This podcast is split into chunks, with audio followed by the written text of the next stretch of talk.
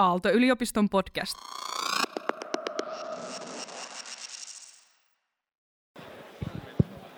Okei, bö, bö, hyvät ystävät, tervetuloa.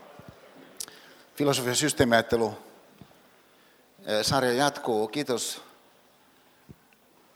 kiitos näiden kahden ensimmäisen kerran eh, latauksesta ja keskittymisestä, että silloin kun mä ajattelin tätä kolmatta tilaisuutta eh, ja, ja otsikkoa Tie pohjoiseen, niin mä ehkä ajattelin sitä aika paljon siitä näkökulmasta, mitä mä toivoin, että niillä ensimmäisellä luentokerroilla voisi saada pohjustusta, niin semmoisen tietynlaisen,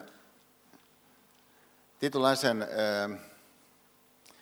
meille tutun ja meitä yhdistävän kohtaamisen niin kautta kunnioittavasti, joka on se, mikä voi ajatella, tuollainen Lappi, pohjoinen, niin semmoisessa tietyssä niin viime kädessä armottomuudessaan ja, ja meidät ylittävyydessään on, ja meidän työskentelytapahan,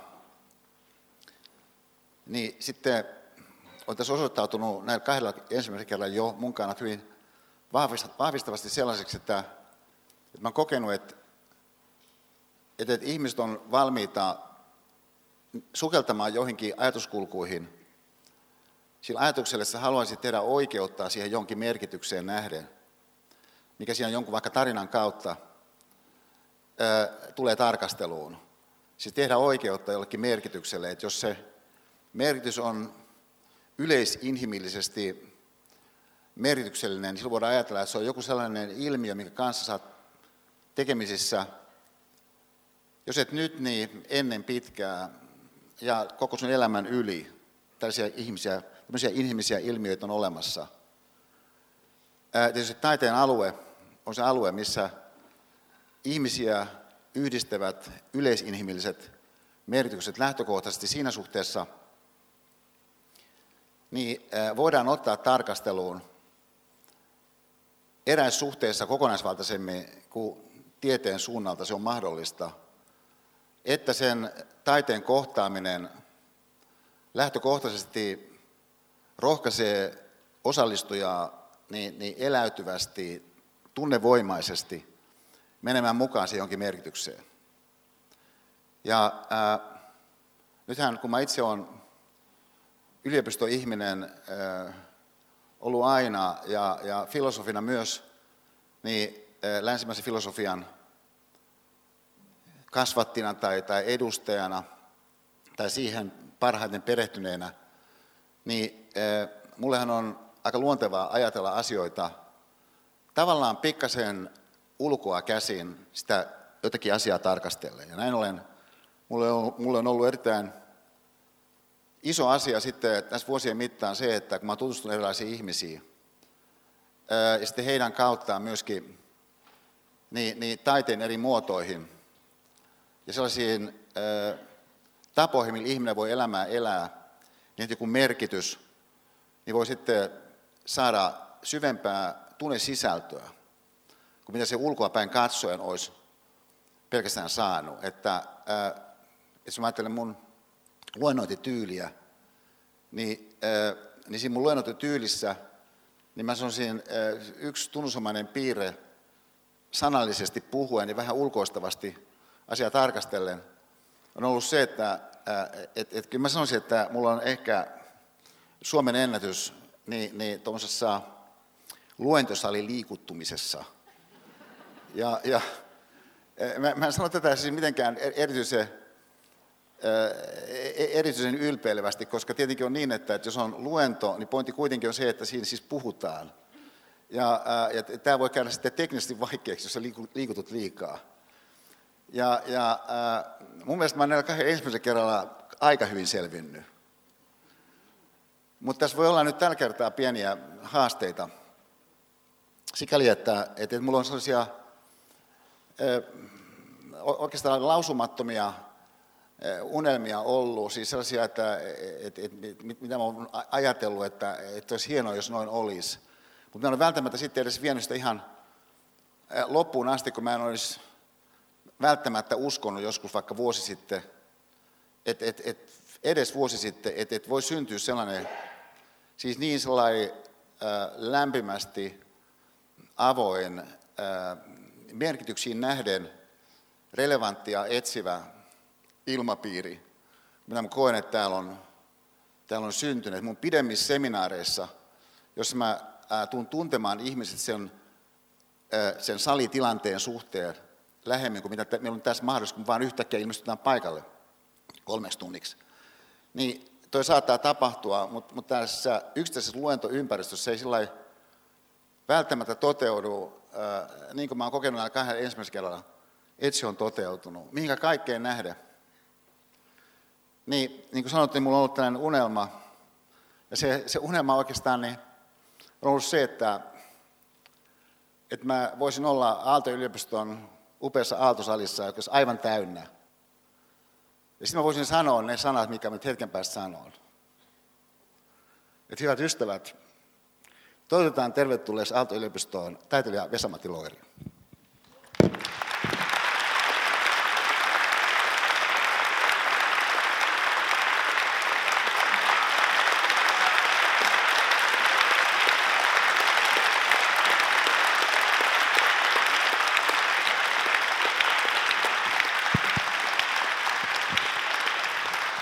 Kiitos.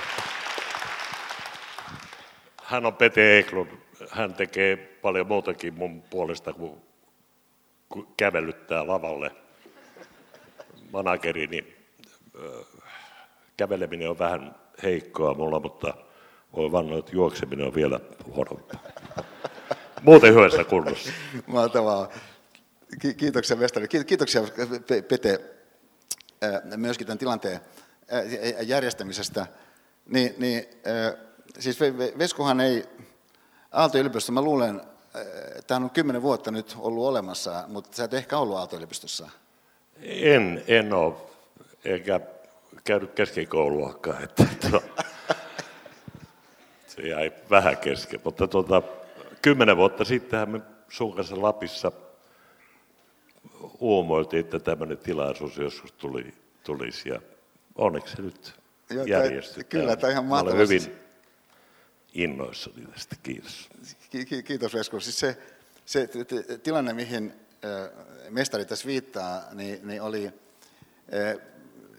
Mika Kaurismäen Vesku-dokumentti, aivan, aivan fantastinen dokumentti, Ensi-ilta, joka oli Ivalossa. Ja, ja Mika, joka on Pipsen mun hyviä kavereita, niin, niin tehdessään sitä jo oli sitä mieltä, että tästä tulee jotain. Ja sitten kutsumme ystävät sinne ensi iltaan ja sinne, sinne me sitten tultiin. Ja, ja, ja silloin alkusiemenet tähän, mitä nyt tässä kohdataan. Ja nyt kutsun sinut tässä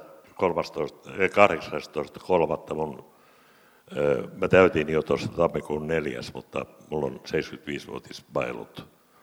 Niin, tervetuloa Pipsa kanssa. Kiitos paljon.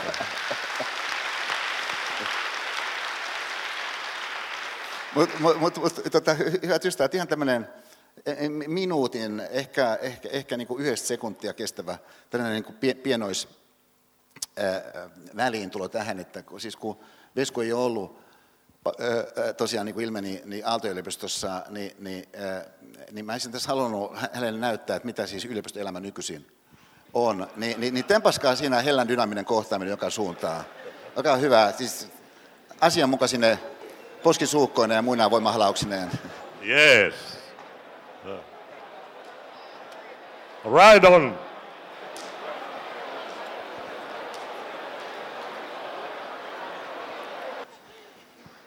Tota, mistä tämä nimi Vesku on, on tullut? No se oikeastaan, siis mä on Vesa Matti. Mun vanhemmat kutsuu mua Matiksi, mutta, mutta tota, kansakoulun ensimmäisellä luokalla mua alettiin, mulla on ensinnäkin semmoinen ihmeellinen juttu, että vasen silmä on, on lähes ruskea ja oikein sininen. Ja mua sottiin sekasilmäksi ja vessamatiksi. Ja siinä joutui pientä painia, pientä matsia ottamaan. Sitten mä päätin, että mä oon vesku. Ja mä luulen, että mä oon ensimmäinen vesku Suomessa kuitenkin. Nythän niitä on paljon se on oma keksimä nimi ja Veskuksi on kutsuttu siitä lähtien. Tämä, tämä tota, sun, sun nimi, niin kun me tavattiin tässä syyskuussa Kyllä. Oulussa, Joo. Niin, niin, niin, tota, niin siinä oli siis semmoinen tilanne, että, että me oltiin yhteisellä keikalla ja, ja et joskus aikaisemmin, ehkä kymmenen vuotta sitten, niin yritykset aika paljon semmoisia koko henkilöstölle tilaisuuksia, mitä nykyisin itse asiassa aika harvoin yritykset järjestää. Mutta tässä tapauksessa Talenom-niminen yritys, niin, niin, jonka pääpaikka on, on niin Oulussa, mutta joka toimii ympäri Suomen, oli järjestänyt koko henkilökuntakin tilaisuuden. Ja, ja, ja tota, jossa mulla oli luento, jossa Vesku sitten esiintyi. Ja, ja jossa sitten me siellä takahuoneessa, niin saatiin tilaisuus oikeastaan aika syvällisesti, aika pitkään vaihtaa ajatuksia. Ja yksi sellainen teema, mitä mä sitten siinä otin esiin, oli se, että et, et, et, et, mit, mit, mitä sä teet, kun, kun, kun sähän oot siis Vesamatti Loirina, niin yksi niistä, niitä ei varmaan ole Suomessa kuin ehkä 20 sellaista henkilöä, joka on silmänräpäyksessä tunnistettavissa kaikkien toimesta. Että tällainen, siis ei, ei julkis, kuten nyt vaikka Esa Saani jossakin mielessä on, vaan siis vaan superjulkis. Ja, ja, ja, ja että et, et ihmiset kokee sut omakseen ja sitten sen lisäksi niin tunnistaa sut, niin, niin miten sä sitten teet, kun ihmiset lähestyvät joka paikassa ja, ja kaikenlaisilla niin ajatuksilla ja ehdotuksilla ja varmaan, että sun pitäisi levyttää tämän toi tyyppisiä juttuja, niin sitten sä kerrot sellaisen jutun, missä yhteydessä käytin ilmaisua Matti. Ja, ja niin, niin, äh, niin, niin tota, kun sä olit Albert Järvisen ja jonkun muun kanssa jossakin kapakassa, ja teitä lähestyttiin, niin, niin ke, ke, kerro se tarina, musta siinä on jotain niin kuin, niin kuin valtavan tärkeää merkitystä. Sulla täytyy auttaa mua vähän nyt. Siis, siis sä, sä olit Albert Järvisen ja jonkun kolmannen, ehkä olisiko ollut Pave Maijanen, kanssa ää, jossakin kapakassa ja sitten ää, sit, sit, tota, erilaisia... Politiikkoja, puhuuko se siitä? Ei, tämä ei ollut politiikka-juttu. No mutta sitten mä kerron, mä, on... sit, sit mä voin kerron, Pipsa usein sanoo, tai kun Pipsa kertoo jonkun jutun, niin sitten mä saatan sanoa hänelle, että okei, okei, mutta anna mä kerron sen, että ja, ja, ja, ja, ja siis mä, mä kerron tämän jutun, siis Kerro. niin, kuin, niin kuin mä hahmotan sen.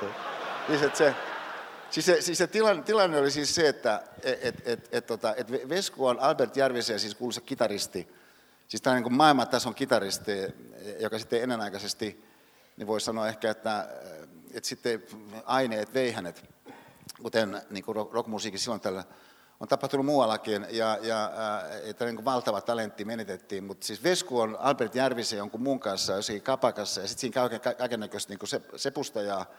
Ja sitten, äh, sitten kun niitä on käynyt siinä aikansa, niin sitten tulee joku tosi isossa kännissä niin tyyppi heitä kohti. Niin sitten Vesku... Oi, oi, oi, oi, joo, joo. Putset. Tämä on nolo, nolo juttu. Siinä oli näitä olalle taputtajia. Mä nykyisin suostun jokaiseen selfieen ja, ja, ja, tota, ja annan nimikirjoituksia, jos semmoista tullaan pyytämään vielä. Ja on muutenkin rauhoittunut ja aggressiot on hävinnyt jo aikaa sitten, niin kuin moni muukin juttu osittain. Niin tota, oli, oli tuota, siinä käynyt sitten, niin kuin me istuttiin Maijasen Paavo, Albert Järvinen ja Tirkkosen Pekka ja jotain muita soittajia siinä istuttiin. Ja sitten siinä oli yksi kaveri käynyt aina, suomalainen usein tulee ravintolassa, tulee ensin hyvällä ja sitten jos sen saa kohteliaasti jotenkin hoidettua ettei se keskustelu venähdä liian pitkäksi, että saa oman seuroinsa kanssa hoidettua, niin on, kaikki hyvin. Mutta tämä oli tullut jo kolme, neljä kertaa tämä kaveri, ja aina enemmän ja enemmän jurissa. Ja, ja tota, mua alkoi jo sitten vituttaa. Ja, ja, ja tota, Sitten sieltä tulee, mä näen, kun yksi linkkaa taas sinne, kun sillä ja mä sanoin, painu helvettiin. Ja tota, samalla huomasin, että ei tämä ollutkaan humalassa, vaan sillä, hänellä oli toinen jalka lyhyempi ja se oli, mä olin ollut juoksupoikana samassa firmassa, missä isä oli töissä kaivotalolla. Ja sanoi, että Matti, mä olisin vaan kysynyt, mitä taito sun isäsi jaksaa. Ja mä koitin pyytää anteeksi, mutta en ehtinyt saada, hän lähti pois loukkaantuneena. Se on jäänyt mua vaivaamaan. Tyhmä on tyhmä. Tässä tapauksessa oli minä nimenomaan. Mutta mut se, musta on valtavan... Äh, Tarkoitiko se tätä? Tämä oli just se tarina, siis että se, se, se, koska sä voit tietää jostakusta, joka tulee, että et, et, et miten siellä on merkityksellistä, ja siksi hän voi tulla sellaisella tavalla, joka, äh, joka, joka, äh, joka, joka niin kuin ärsyttää sinua ihan ymmärrettävästi. Mutta sitten se saattaakin olla joku henkilö, joka esimerkiksi haluaakin puhua sun isästä, kuten tässä tapauksessa. Joo, mun työkaveri tavallaan, tai mä olin ollut siellä kahtena kesänä, olin juoksupoikana siinä firmassa. Ja, ja, ja tuota, mä tunnistin liian myöhään ja täysin, että hän heilui vaan sen takia, että hän oli toinen jalka vähän lyhyempi kuin toinen. Ja mun olisi pitänyt juosta perässä, perässä ja pyytää anteeksi, mutta sitten en mä saanut aikaiseksi sitä ja, ja hän oli jo ehtinyt loukata häntä. Hmm. Mutta se vaikutelma, mikä susta tulee nykyisin kyllä, on se, että et, et, et, et jos on joku asia, mitä sä et halua tehdä, niin sä et halua loukata ihmisiä. No en mielellään kyllä. Et, tota, tästä mun täytyy sanoa, mä arvostan erittäin paljon esimerkiksi sitä, miten sä annoit anteeksi sun puukottajallesi. Ja mulla on, mulla on semmoinen henkilökohtainen, se oli iso trauma. Mä oon ollut yhdeksän vuotias luultavasti, kun, kun äitini, isäni vanhin sisko, joka menetti miehensä ihan toisen maailmansodan ihan alussa. Ja oli leskenä, mutta heillä on lapsi. Ja mun vanhempi serkku, ihana sirkku. Ja tuota, hän vanhemmilla päivillään tutustui tämmöiseen Juli-nimiseen herraan, joka, joka lumos toinin. Ja hän alkoi käymään meidän, sitten me asuttiin silloin Pohjois-Haakassa jo. Kävi meidän kanssa saunassa tämä Juli ja oli erittäin hyvä jutukertoja ja kaikkea, mutta sitten osoittautui eräänlaiseksi auermaareksi kuitenkin ja vähän väkivaltaiseksi. Ja toini tuli meille tavallaan niin kuin piiloon, karkuun. Ja tota, mä muistan hyvin, kun me istuttiin tehtiin läksyjä veljeni Pekan kanssa vierekkäin siellä kaksi jo toisessa huoneessa, joka oli niin kuin meidän huone. Ja tota, ovikello soi vaan kerran ja mä tiesin, ja toinen oli ollut meillä silloin jo muutaman päivän. Ja tota, mä tiesin heti, että se on tämä Juli siellä. Ja isä meni avaamaan ovea ja niinhän se oli se Juli ja siellä alkoi käsirysy, mä näin puukon, pienen puukon sinne Julilla kädessä. Ja mä sain hysteerisen kohtauksen. Mä aloin purra ompelokoneen sitä pienempää pyörää. En sen takia, että mä olisin pelännyt omasta puolestani, vaan sen takia, että mä pelkäsin, että isälle tapahtui jotain. Ja sitten siinä ovi oli kuitenkin rappuun auki ja, ja tuota, siihen tuli pari vanhempaa meidän rapussa asuvaa kaveri, jotka hoisi Juli sitten pois. Ja mun ja isän välit tavallaan jollain lailla meni vähän huonoa kuntoa, kun hän sanoi mulle vihaisesti, että miten se käyttäytyy tuo ystävillisesti. Kato nyt Pekka, nuorempaa veljeä, että miten rauhallinen se on. Ja mä en sano koskaan selitetty isälle, että mä en pelännyt omasta puolestani. Mä vaan pelkäsin, että isälle tapahtuu jotain. No, mä näin unia, missä mä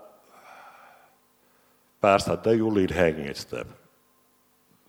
Vihasin niin suunnattomasti sitä.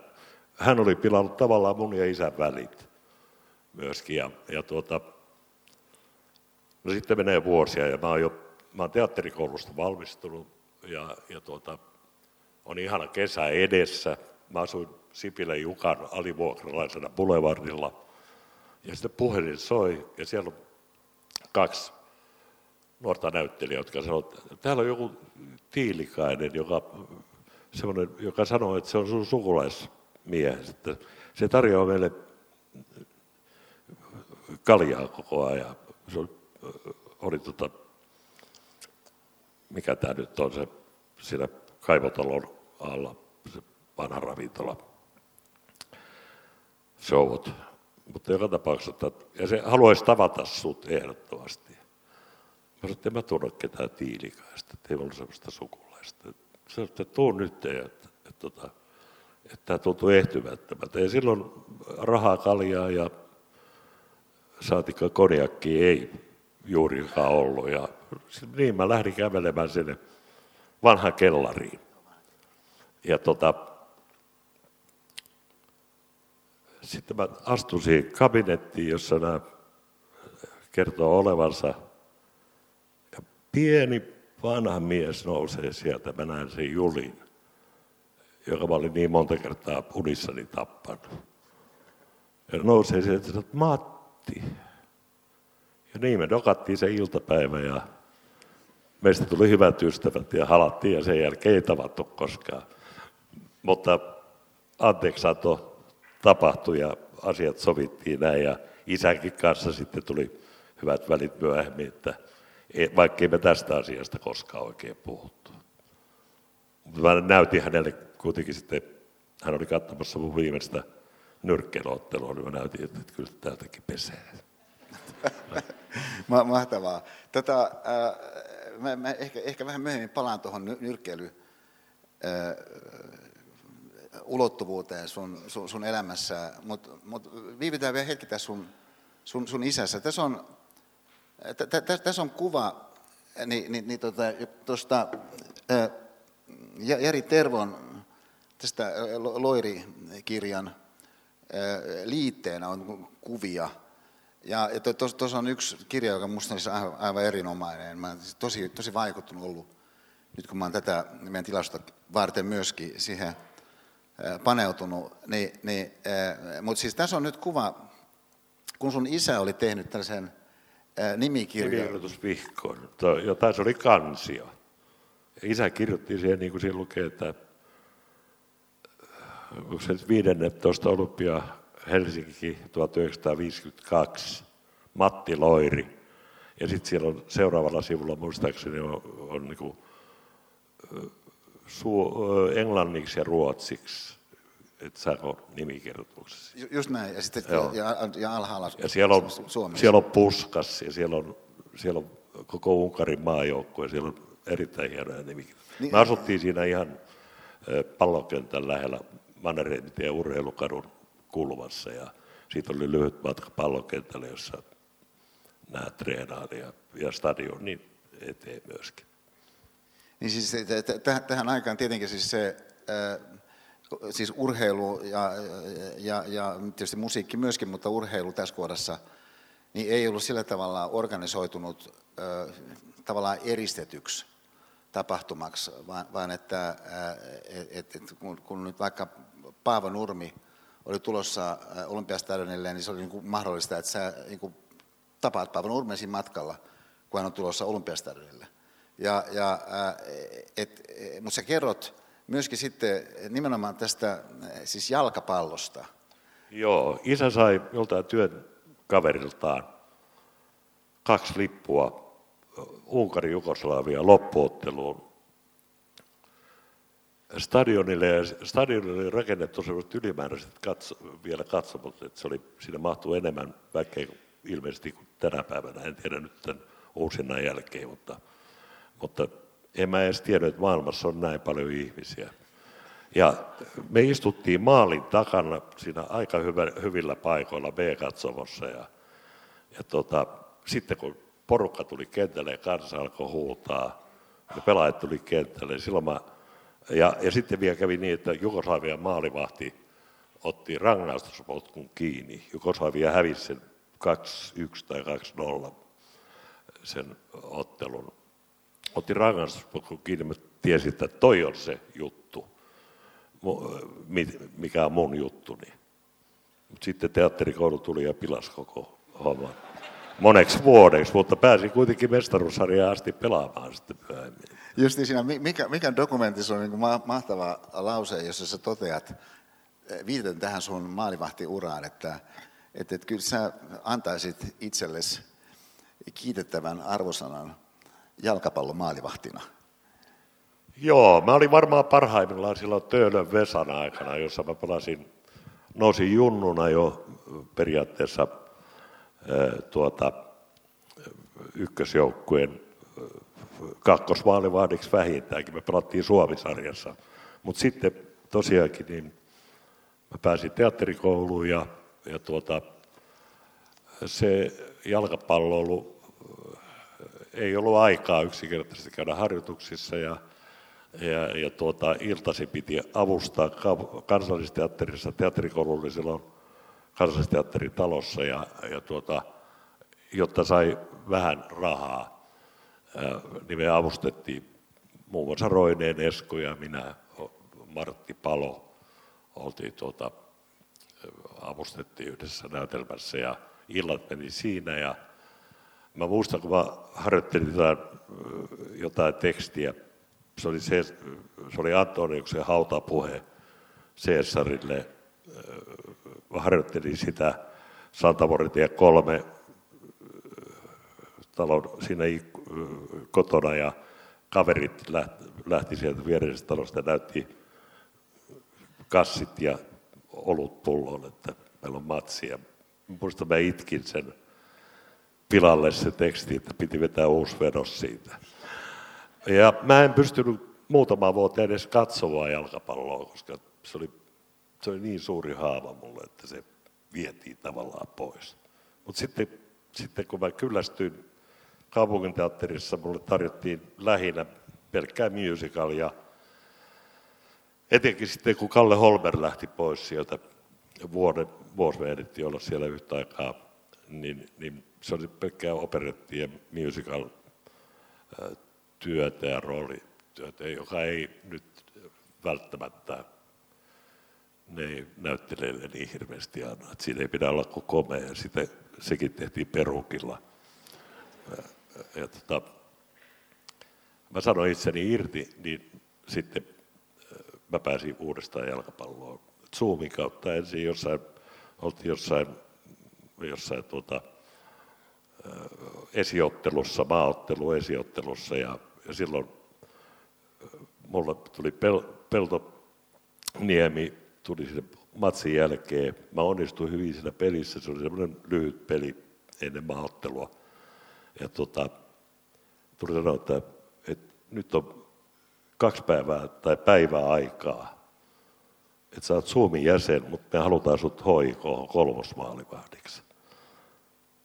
Ja mä ajattelin, että tota, pieni vitsi, mutta mä sanoin, että ilman muuta mä tuun mielellään. Ja se oli juossut palloliittoon ja ehtinyt saada mun paperit sitten niin hoikoon. Ja sitten Paavo Heinonen, joka oli siihen aikaan ylivoimasti paras maalivahti Suomessa, maajoukkueen maalivahti ensimmäisessä kevään maaottelussa sai sillä lailla kengästä leukaa, että se koko kesä meni pillillä velliä juoden sillä, että se ei voinut harjoitella. Ja yhtäkkiä mä olikin kakkosmaalivahti.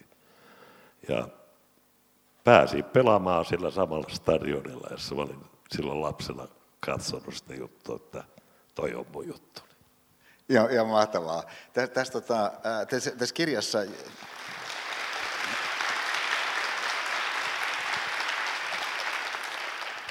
Tässä kirjassa niin, niin tuota, sun työskentelytapoja maalivahtina niin kuvataan seuraavasti. Tämä on ehkä, ehkä yleispätevästi kiinnostava kohta, kun todetaan näin, että, että Loirilla oli oma metodinsa maalivahtityöskentelyyn, varsinkin rangaistuspotkuissa. Hän näki vastapuolen pelaajan ratkaisut hidastettuina. Itse hän toimi taas normaaliajassa. Selkäranka ehti nähdä vastapuolen pelaajan jalan asennon ja liikkeen. Hänestä tuntui, että parhaimmillaan hän pystyi myös hidastamaan vastapuolen toimia. Joo, en mä varmaan pystynyt hidastamaan niitä toimia, mutta mä näin, mä vannon, että mä, mulla on niin hyvä mielikuvitus. Mä vannon, että mä näin pelaajan hidastettuna pystyy toimimaan oikea-aikaisesti kuitenkin niin kuin normaaliajassa määrätyissä tilanteissa. Ja se on aika, no uskoo kuka uskoo. Mut, mutta se, mitä me tässä filosofian systeemäättöys kaiken kaikkiaan halutaan tunnustella, niin, niin on meidän, meidän mielen ihmettä. Ja, ja siinä mielessä meidän ihmisenä olemiseen myöskin sellaisia puolia, jotka eivät ainakaan nopealla tarkastelulla rationaalisesti selity, mutta silti ovat osa meitä. Ja et, et, et yksi on taas sellainen, jos me ajatellaan esiintyvää näyttämötaidetta sen eri muodoissaan, niin, niin esiintyvässä näyttämötaiteessa, jossa työskennellään nykyhetkisyyden kanssa, niin tässä suhteessa tehdään samaa kuin mitä urheilussa tehdään, jossa kanssa työskennellään nykyhetkisyyden kanssa, jolloin sitten voidaan ajatella, että, että, että jollakulla voi olla esimerkiksi syvempi tuntuma siihen, että, että, että miten muut on suhteessa siihen nykyhetkisyyteen, mikä siellä jossakin lavalla kyllä, esimerkiksi kyllä, jaetaan. Kyllä. Mulla on ollut kaksi kertaa mahdollisuus. Silloin kun Suomen jääkiekkojoukkue lähti Lillehammeriin olympialaisiin, niin Kurt Lindström oli kysynyt Heksi Riiralta, että kuka se on se huiluosoittava laulava näyttelijä.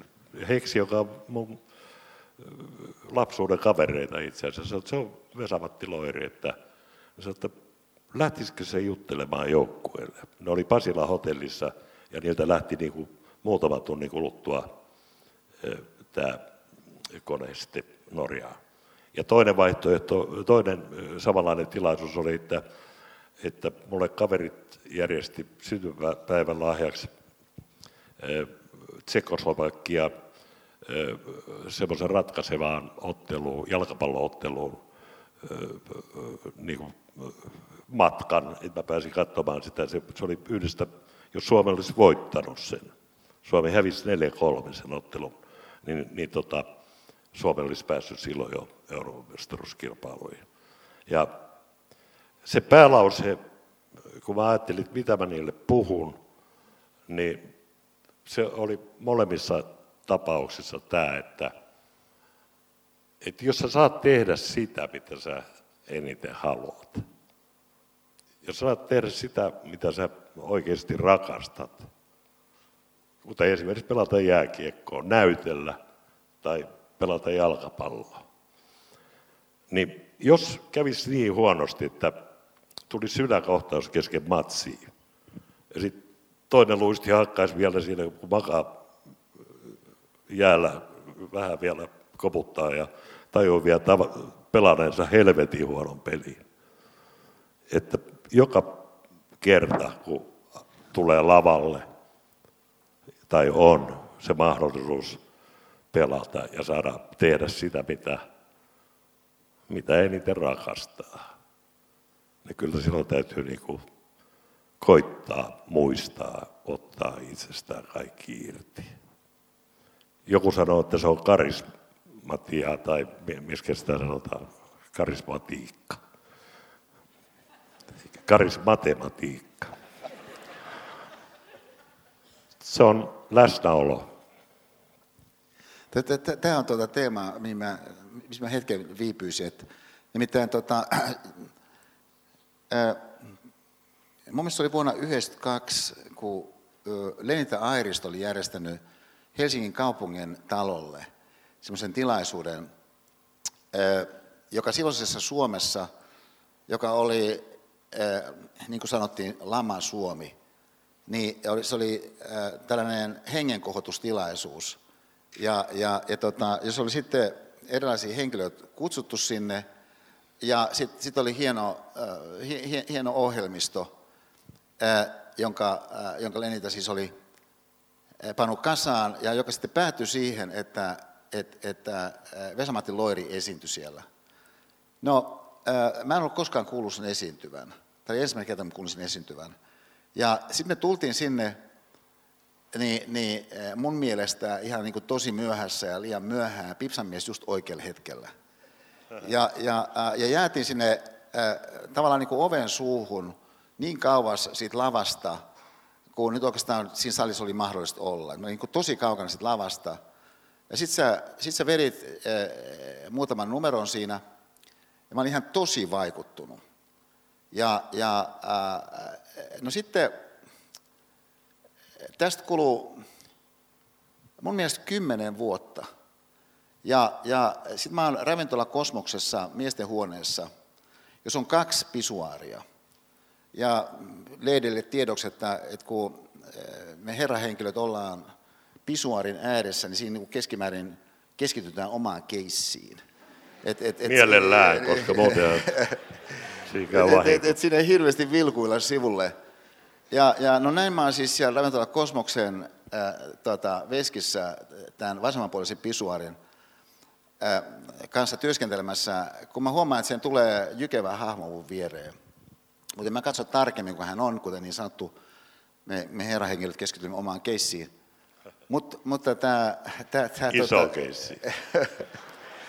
ja, ja tämä henkilö, joka tulee siihen mun viereen, sitten sanoo heti tunnistavalla äänellään, että kiitos siitä katseesta, että mä näin sen katseen. Se oli Vesamatti Loiri, joka oli tullut kymmenen vuotta sen kaupungin, kaupungin talon tapauksen jälkeen. Sä et nähnyt sen mun katseen siellä. Kyllä niin, mä näin ja mä olin myöskin kuullut taas sua ja ihalin sua. Mä en tiedä ihaileeko täällä kaikki sua luultavasti, mutta tota, olin tajunnut, että tuo jätkä puhui järkeä. Ja, ja tota, kyllä muistan sen katseen. Ja sitten oli kuitenkin etäisyyttä siinä, missä te Pipsan kanssa seisoitte aika pitkään. Kyllä, kyllä. Mutta mut, mut se, mikä minusta on tunnusomaista ää, Veskua, ja tämä on nyt ää, yksi niistä ilmiöistä, minkä mä toivoisin, että et, et kukin panisi merkille mahdollisuutena. Et kun yksihän meidän ideamme, niin tässä koko filosofian systeemiajattelu kokonaisuudessa on se, että, että me ajatuksellisesti löydämme jonkun väylän johonkin yleisinhimilliseen sellaiseen ilmiöön, joka siis jossakin mitassa jo on meissä, mutta jota sen kautta, että saamme siihen ajatuksellisen yhteyden, kenties voimme voimistaa ja vahvistaa. Niin tämä ää, kyky olla läsnä, niin tietenkin semmoisissa ammateissa, jossa nykyhetkisyys on keskeinen osa onnistumista siinä jossakin asiassa, vaikkapa sen kautta, että, että, että ne on tuhannosa sekunteja, minkä kanssa työskennellään – kun halutaan onnistua jonkun asian kanssa.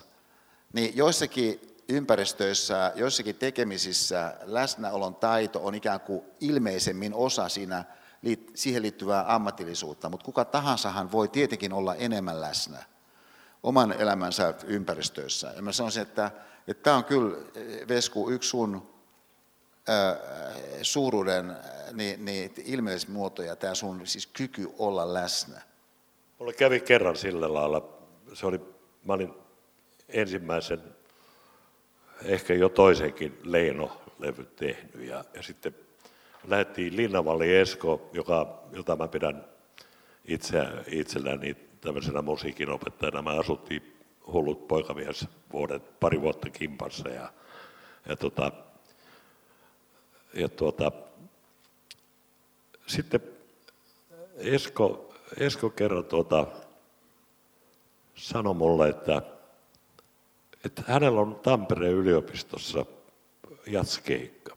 Heikki Annala soitti bassoa, Christian Svint rumpu ja Esko oli yksi ehdottoman Suomen parhaista soitukäännösjätkistä pianossa. Ja tota, Esko tiesi, että mä soitan näitä pampuhuilua, ja mulla ei poikkihuilua silloin vielä ollut. Mutta kohta sen jälkeen oli kyllä. Ja tuu keikalle. Ja, ja tota, no mä lähdin, ja sitten mä tajusin sen keikan aikana, että mä sain niitä, mulla, mulla oli Istanbulista tuotu, mä oon siellä viettänyt kaksi kesää 60-luvulla ja, ja tota, erilaisia pampuhuiluja. Ja mä tajusin, että mä sain lirutettua aika saamarin nopeita kuvioita. Ja sitten, sitten tota, me oltiin vedetty se puolentoista tunnin keikka siinä, ja sitten Esko sanoi, että kiitos Vesko, että me vedetään pari ylimääräistä bändin. Mä menin takahuoneeseen, avasin lonkero, joka oli siellä jääkaapissa odottamassa, ja ajattelin, että kohta Esko tulee ja sanoi, että jumalauta, että soitit hyvin. Sitten Esko tulee sitten huoneeseen, vilkaisee mua, menee jääkaapille ottaa lonkeron ja sanoi, että niin, lirutit aika nopeasti, mutta älä koskaan soita enempää kuin pystyt laulamaan. Mä loukkaannuin, mutta se on hieno opetus, jonka mä saan niin muusikkona.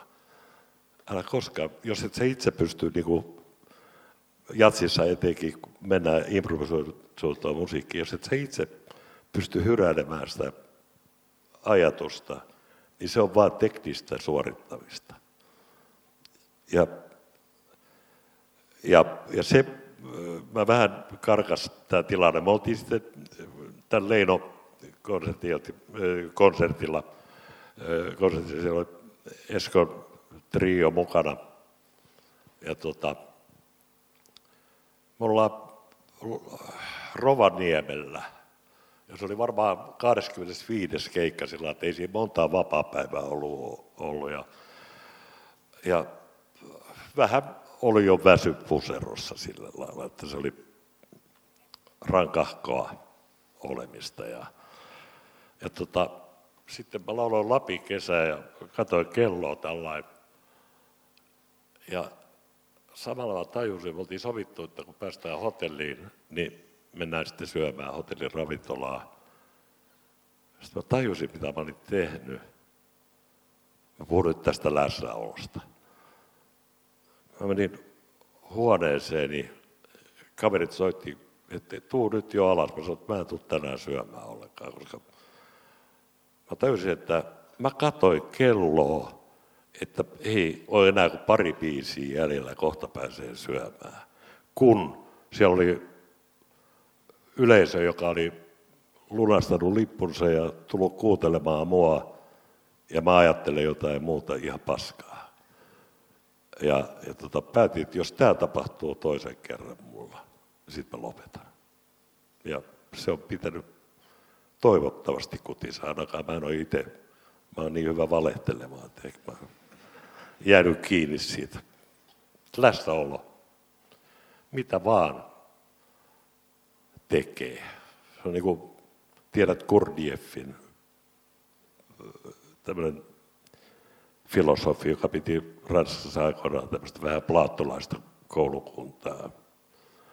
Ja tota, se laittoi yhden kaverin, joka oli myynyt antikvarian liikkeensä Pariisissa, mutta tutustunut Kurdieffin opetuksiin ja, ja tuota, myi sen liikkeen, hyvin arvokkaan liikkeen ja päätti mennä Kurdieffin oppilaaksi sinne. Ja se tapasi Kurdieffin ensimmäisenä päivänä siinä aterialla ja seuraavana päivänä tuli joku assistentti, joka sanoi, että seuraa mua, antoi lapion käteen ja kaiva kaksi metriä leveitä, puolitoista metriä syvää ojaa tästä tuohon suuntaan.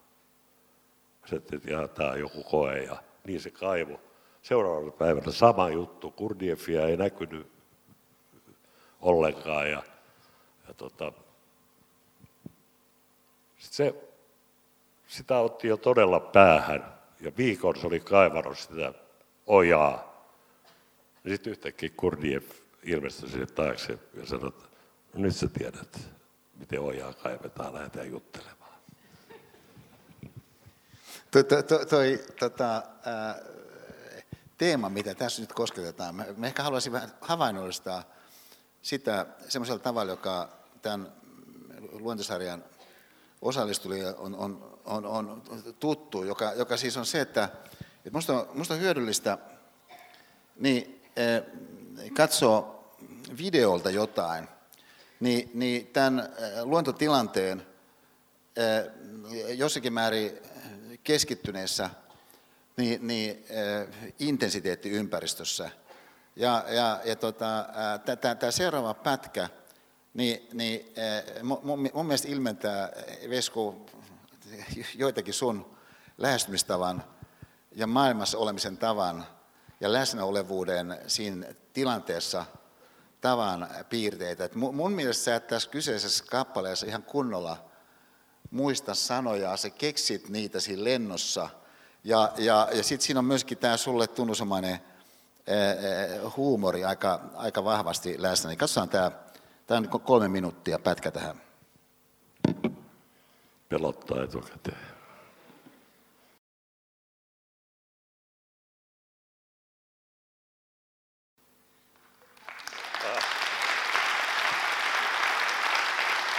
Hitaat, hitaat aplodit on parempi kuin ei aplodita ollenkaan. En Minkä... muistanut edes koko juttu. Muistan kyllä tuon reissun, se oli, se oli hieno reissu ja hieno, hieno ryhmä, sai paljon uusia ystäviä siellä. Että. Kerro vähän sitä niin tekotilanteessa, koska mä, mä, mä pidän tätä äh, vain elämää äh, ohjelmaa äh, toteutusta, niin, niin että et, et se on niin synnyttänyt jotain sellaista, ehkä mä sanoisin näin, että, että, viime luennolla mainitsin pituushyppäjä Tommi Evilän. Evilän, joo. joo ja, jonka mä tapasin junassa. Ja sitten fiksu kundi. Se fiksu kundi. No. Ja, ja, ja tota, sitten mä kerroin siitä, että kun me junassa keskusteltiin, niin hän kuvasi Göteborgin 841 hyppyään. Joo. Ja, ja, ja sitten se, hänen muistikuvansa niin on, että et, et hänen juoksunsa oli laajaa. Laajaa. Laajaa. Joo. Hienoa. Eikö se ole hienoa? Joo. Niin, niin, joka on yksi sellainen... Mulla juoksu laahaa. Mutta mut sä oot mun mielestä, Vesku, sun elämäntyöllä niin, niin, tehnyt Suomen kansan juoksusta laajempaa. Kiitos. Mun täytyy kertoa yksi, yksi semmoinen, mulla on käynyt myöskin niin mielettömän hyvä tuuri ja onni monessa asiassa. Isä, joka kävi hyvin paljon kirjastossa ja luki hyvin paljon. Ja, ja tota, ei ollut koskaan saanut käydä koulua ja kävi kaikki sodat, ja, ja tota, mutta sivistynyt mies, hieno mies. Ja tota, isä sanoi, me oltiin menossa sitten just tähän samaiseen insinööritoimistoon, jossa olin kesä juoksupoikana turistibussilla Haakasta, kulki silloin turistibussi siihen elokuvateatterin Rexin kulmalle, siitä käveltiin. Isä sanoi, että hänen pitäisi tänään viedä kirjat lainastoon, mutta, mutta siellä on yksi kirja, jonka mä haluaisin, että sen luet. Mutta jos sä luet sen tänään, niin hän siirtää sitä lainastoon menoa ja uusien kirjojen hakua vasta huomiseen. Ja seuraavana aamuna puolinukuksissa siellä seistiin takaisin tai minä olin puolinukuksissa. Isä sanoi, että luit sen kirjan. Mä sanoin, ja nyt mä en liiottele yhtään, tämä on totta. Mä sanoin isälle, että kyllä, se oli Paavo Rintalan pojat. Ja mä sanoin, että se on aivan mielettömän hieno kirja, että tästä saisi hienoa elokuvan. Ja voiko joskus saisi näytellä tuommoista roolia kuin Jake. Ja menee vajaa vuosi. Mä laulan rockia Elanon nuorisomusicalissa. Takahuoneeseen kävelee Paavo Hukkinen, Suomen filmiteollisuuden järjestäjä, joka sanoi, että Matti Loiri, Mikko Niskanen haluaa kuvata sut Jaken rooliin pojat varten. Silloin mä putosin polvilleni ja siitä ei silloin tiedetty teatterikoulusta ja miten se näyttelijätyön, se oli vaan semmoinen salainen haave. Ei, ei, ei tiedetty sillä lailla, kun tänä päivänä tiedetään, että miten teatteriin pääsee. Ja, ja tuota, ja se oli vaan salainen haave, mutta näin siinä vaan sitten kävi, että mä luin tämän pojat ja rakastuin tähän Jaken rooliin ja vajaa vuoden kuluttua maa pyydetään siihen rooliin. Hyvä sekä.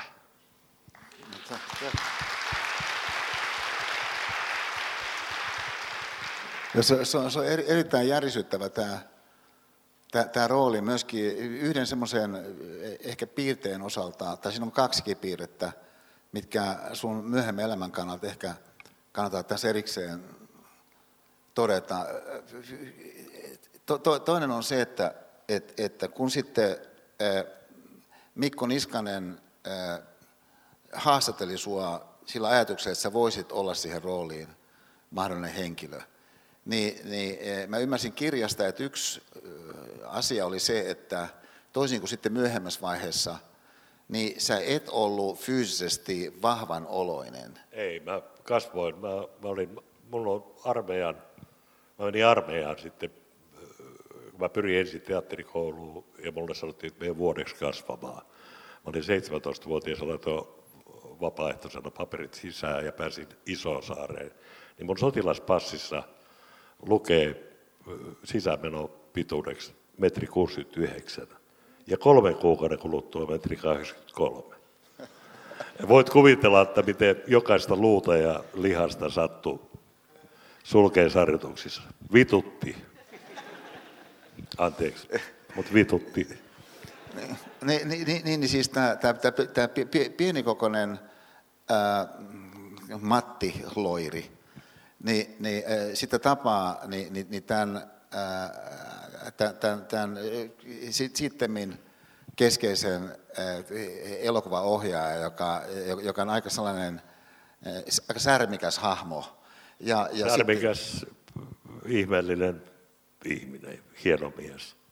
Justiin, no, kerro, kerro siitä teidän kohtaamisesta. No, no tuota, mä tiedän, miten mä myin itseni sitten, kun siellä, en mä tiennyt, että, että lehdissä haettiin näitä poikia.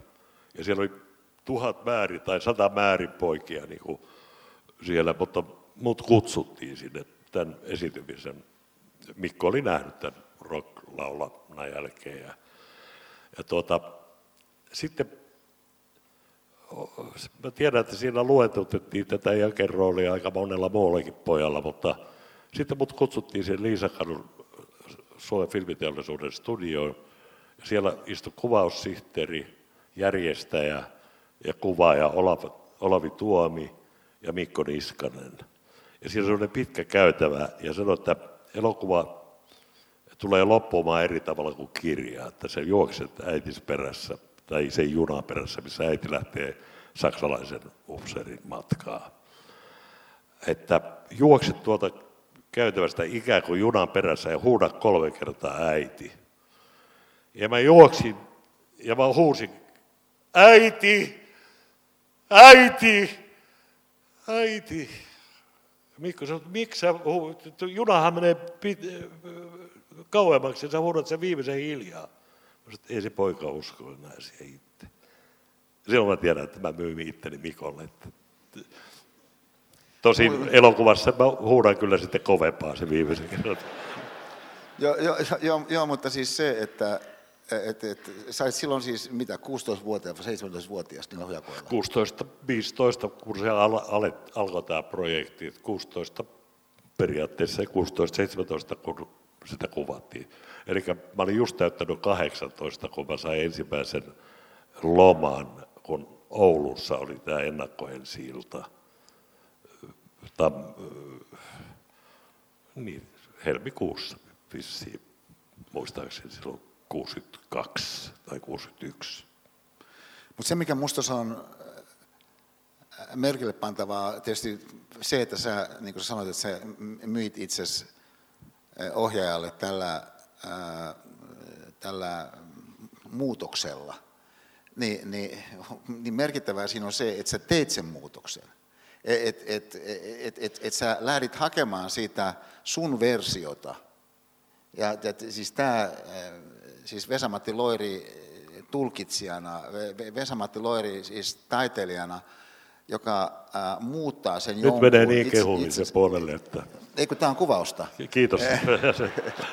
siis tässä, tässä on yksi, yksi sellainen, ehkä mä sanon tämän yle, yleisemminkin, tämän, tämän pointin, että et, et, et, et jos, joskus aikaisemmin mua kritikoitiin siitä, että et, et, et, niin kuin ihmiset kokee, että mä jotenkin siis liian positiivinen.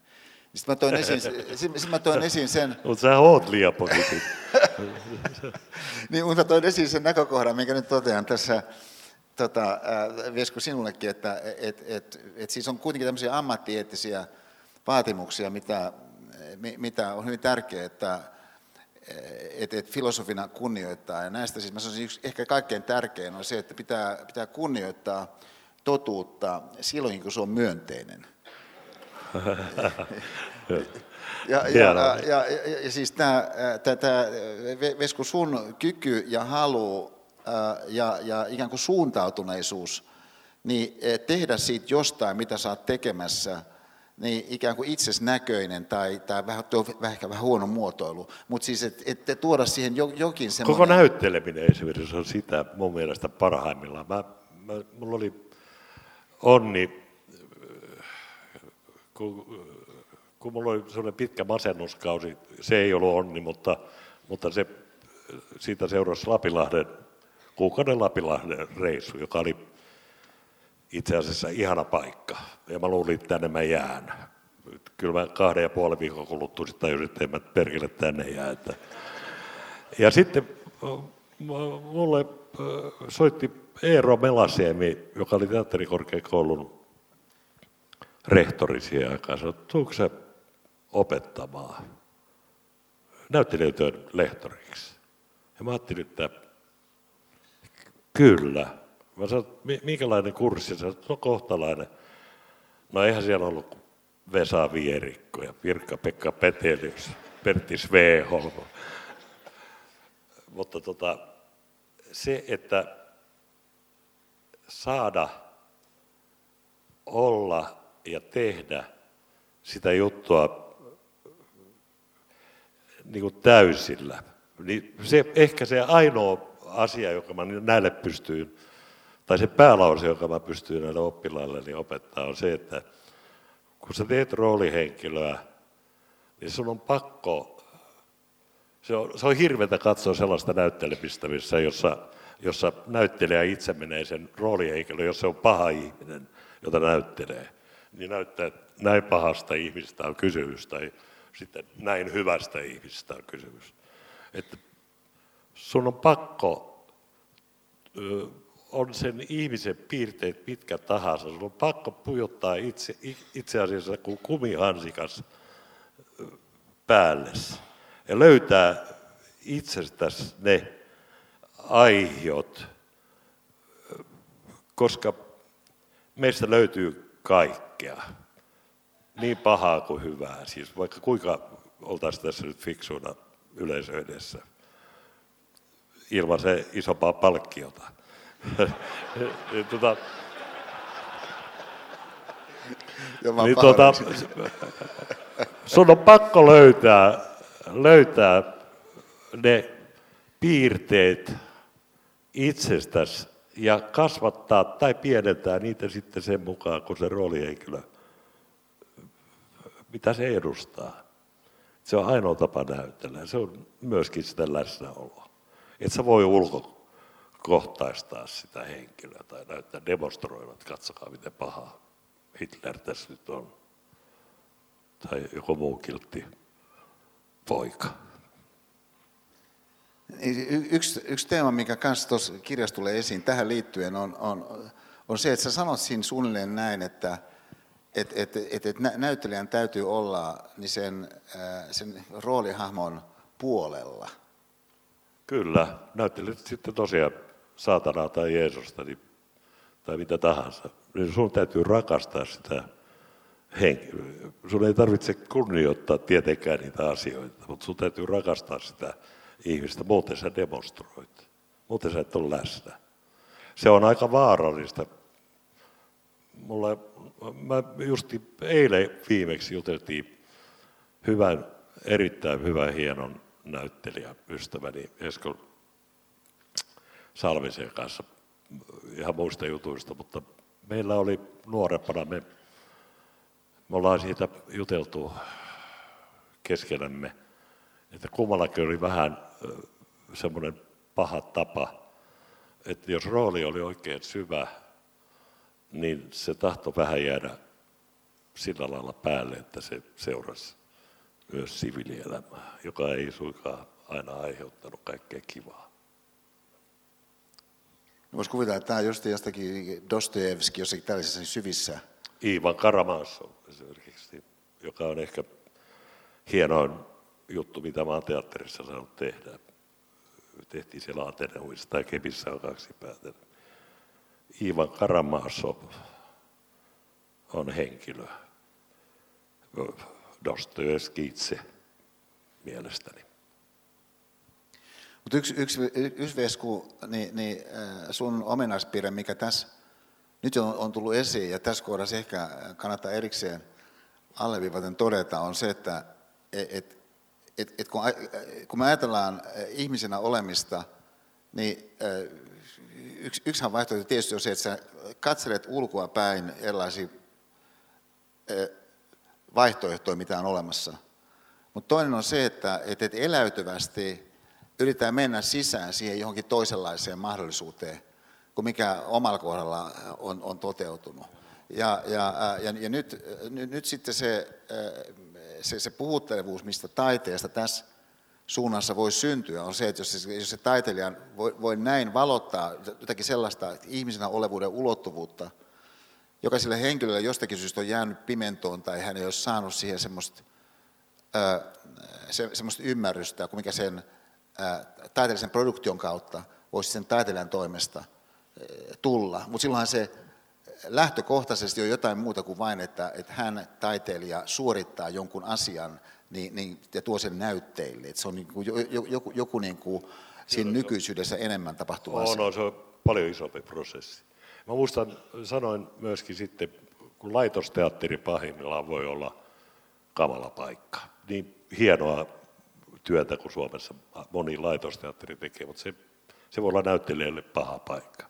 Ja, ja tota, mä sanoin sitten, että oppilailleni, että, että jos on semmoinen juttu, joka menee jo 60 kertaa ja se alkaa kyllästyttää, niin antakaa sille ihmiselle joku pieni, pieni uusi piirre, joka kasvaa sitten sen näytelmän aikana ja sen esityksen aikana, mutta se ei saa olla niin suuri ja niin voimakas, että se häiritsisi vastanäyttelijää. Hyvä vastanäyttelijä ottaa sen vastaan ja, ja se rikastaa kummankin toimimista. Ju, ju, just niin, siis se, meidän Oulun kohtaamisessa niin oli myös tällainen piirre, että kun mä, mä tykkään ää, mennä tilaan, missä se mun esitys, tässä oli muitakin tietysti, mutta tästä tapauksessa myöskin mun esitys tapahtuu, ja mä tunnustelen sen, sen, sen näyttämön ja, ja kuvittelen sen mielessäni ennakolta, ja, ja, ja toki myöskin täytyy teknisesti katsoa, että laitteet toimii siellä ja niin päin pois. Niin sitten mä olin yötä Oulussa, kun oli tiedossa, että muistaakseni 11-15, niin, niin ihmiset alkaisi tulla sinne. Ja, ja tota, ää, sitten, sitten mä kysyin niitä järjestäjiltä, että, että, että koska mä voisin kokeilla, että, että, että laitteet toimii. Se järjestäjä totesi, että no sä voit kokeilla, että laitteet toimii sen jälkeen, kun Vesku on lopettanut soundcheckin. Ja, ja, ja tota, no Veskun soundcheck niin alkoi kahdeksalta se päättyy yhdeltä toista. Siinä on siis kolme tuntia varattu sille. Siis tähän soundcheckiin, jossa mun mielestä sun esitys oli, oliko se nyt 15 minuuttia plus 15 minuuttia, siis se ei ollut mikään jättikonsertti. Ja, ja sitten kun mä tulen sinne joskus ehkä niin kuin yhdeksän maissa, niin, niin, niin, niin sä vedät siellä ää, niin, niin, Lapin taikaa siis niin kuin aivan täysillä. Siis että se ei ollut sinne päin, se oli siis aivan täysillä. Ja, ja, ja, ja, ja tota, mä ajattelin, että siis, siis näin toimii todellinen ammatlainen, joka panee joka kerran kaiken peliin. Et, et se on siis yksi asia se, että et, et mitä se joku juttu on teknisesti, mutta sitten on se varsinainen ää, nykyhetkinen esitys, mutta sä haluat myöskin, että se on teknisesti sataprosenttinen. Kyllä, ja, ja mulla on nyt esimerkiksi tällä hetkellä niin hyvä äänimies ja hyvä valomies, että, että nyt kun seuraava kerran keikalla mun soundcheckin jälkeen on sun soundcheck, niin se on viidessä minuutissa ohi. Hyvä tietää. Mutta sä, sähän tykkää toimia myöskin samojen henkilöiden kanssa. Tämä sun pääsäestäjä. Peter Lercher. Just niin, niin on ollut 30, vuosia. 34 vuotta tulee täyteen kohta. Ja, ja tota, onneksi me tavattiin. Mä Maijasen Paavo kanssa, Peter soitti Maijasen Paavo bändissä siihen aikaan. Se oli näitä Dingon loistoaikoja. Me oltiin esiintymässä samassa tilaisuudessa, missä Dingo, joka oli suuressa suosiossa silloin. Niin me Maijasen Pave kanssa juteltiin tuota, takahuoneessa. Mä sanoin, että mä olin yhden keikan päässyt joku televisiolähetyksen soittamaan Peterin kanssa. Ja mulla oli toinen kitaristi sille, hyvä kitaristi myöskin, mutta tota, ei tullut ihan, siinä oli pientä hankausta parin soittajan välillä, jota ei kiertueet kestä. Pitää se henkinen juttu olla kunnossa, muuten sitä ei kestä millään. Niin mä, mä sanoin Pavelle, että vaihdetaan kitaristeja, ei perkele varmaan vaihdeta. Mutta niin me vaan vaihdettiin. Ja, ja tota, 33 vuotta, kohta 34 vuotta sitten. Ja, ihan mahtavaa. Eh, eh, ehkä tämän innoittavana, niin me, me, meillä on siis tarkoitus pitää ihan, ihan normirakenne tässä meidän kokonaisuudessa, eli, eli pitää hetken päästä niin, niin eh, puolen tunnin kahvitauko ja niin, niin edelleen. Niin mä, mutta mä haluaisin vielä, ennen kuin mennään siihen, niin toisen tämmöisen pienen videonpätkän, tämän mitä me äsken kosketeltiin havainnollistuksena, niin, niin, niin tähän, tähän näyttää. Mä en näytä koko sitä esitystä, me, me, me hypätään siihen kesken kaiken, niin, niin, ja, ja katsotaan sitä tämmöinen kolme minuuttia. Tämä on vuodelta 1993, ja, ja, ja, ja, ja tota, et, siis tosi, tosi tunnettu kappale. Ja, ja, ää, mutta se, miten Vesku sen muovaa sillä hetkellä omaisekseen, niin tulee tässä läpi. Plus se, että sitten kun se loppujen lopuksi tulee loppuun, niin siinä on mainita katsoa nimenomaan, miten, mi, miten Peter seuraa ja miten muut bändin jäsenet seuraa Peteriä, että, että miten sitä nyt vedetään tämä ihan, ihan loppu tässä. Niin katsotaan tämä väliaikaisesta pikkupätkä.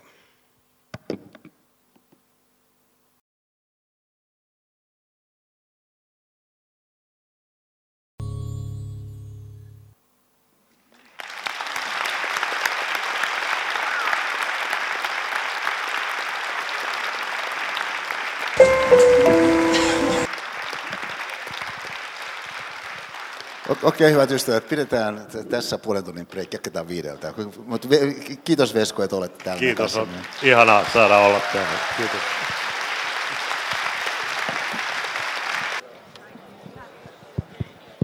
Okei, bö, bö, hyvät ystävät. Me, me, me, me jatkamme. Tota, mä, mä ehkä tämän toisen jakson avaisin suoraan yhdellä tämmöisellä pienellä pätkällä niin, niin äh, Veskun valtavasta äh, tuotannosta. Siis, äh, et vaikka tässä Jari Tervon kirjassa, niin, niin kun sä katsot niitä elokuvia, kun sä katsot niitä TV-ohjelmia, kun sä katsot niin levyjä, niin siis sehän on niin sivu toissa jälkeen. Se on niin aivan valtava niin, niin toi Veskun niin äh, tuotanto, mutta siihen liittyy siihen tuotantoon myöskin tiettyjä sellaisia, äh, se, sellaisia äh, ihmisenä olevuuden ilmaisuulottuvuuksia, jotka, jotka ei ole ihan kauhean tavanomaisia. Ja, ja jotka tietysti on aina potentiaalisesti mikä tahansa ominaisuuskenttä meillä on tarkastelussa, niin myöskin potentiaalinen pelon aihe – ihminen saattaa arastella jotakin. Ja, ja kun tuossa ekassa jaksossa mä sanoin, niin e, Tomi Evilän tämän äh, laajan juoksun kokemisen innoitavana, että et, et, et Vesku on laajentanut Suomen kansan juoksua, niin, niin, niin tässä on yksi ehkä sellainen ulottuvuus, missä näin on tapahtunut. Mä, mä näytän tämän pikku, pikku, pätkän. Tämä on, tämä, tämä on täällä kolme ja puoli minuuttia ehkä.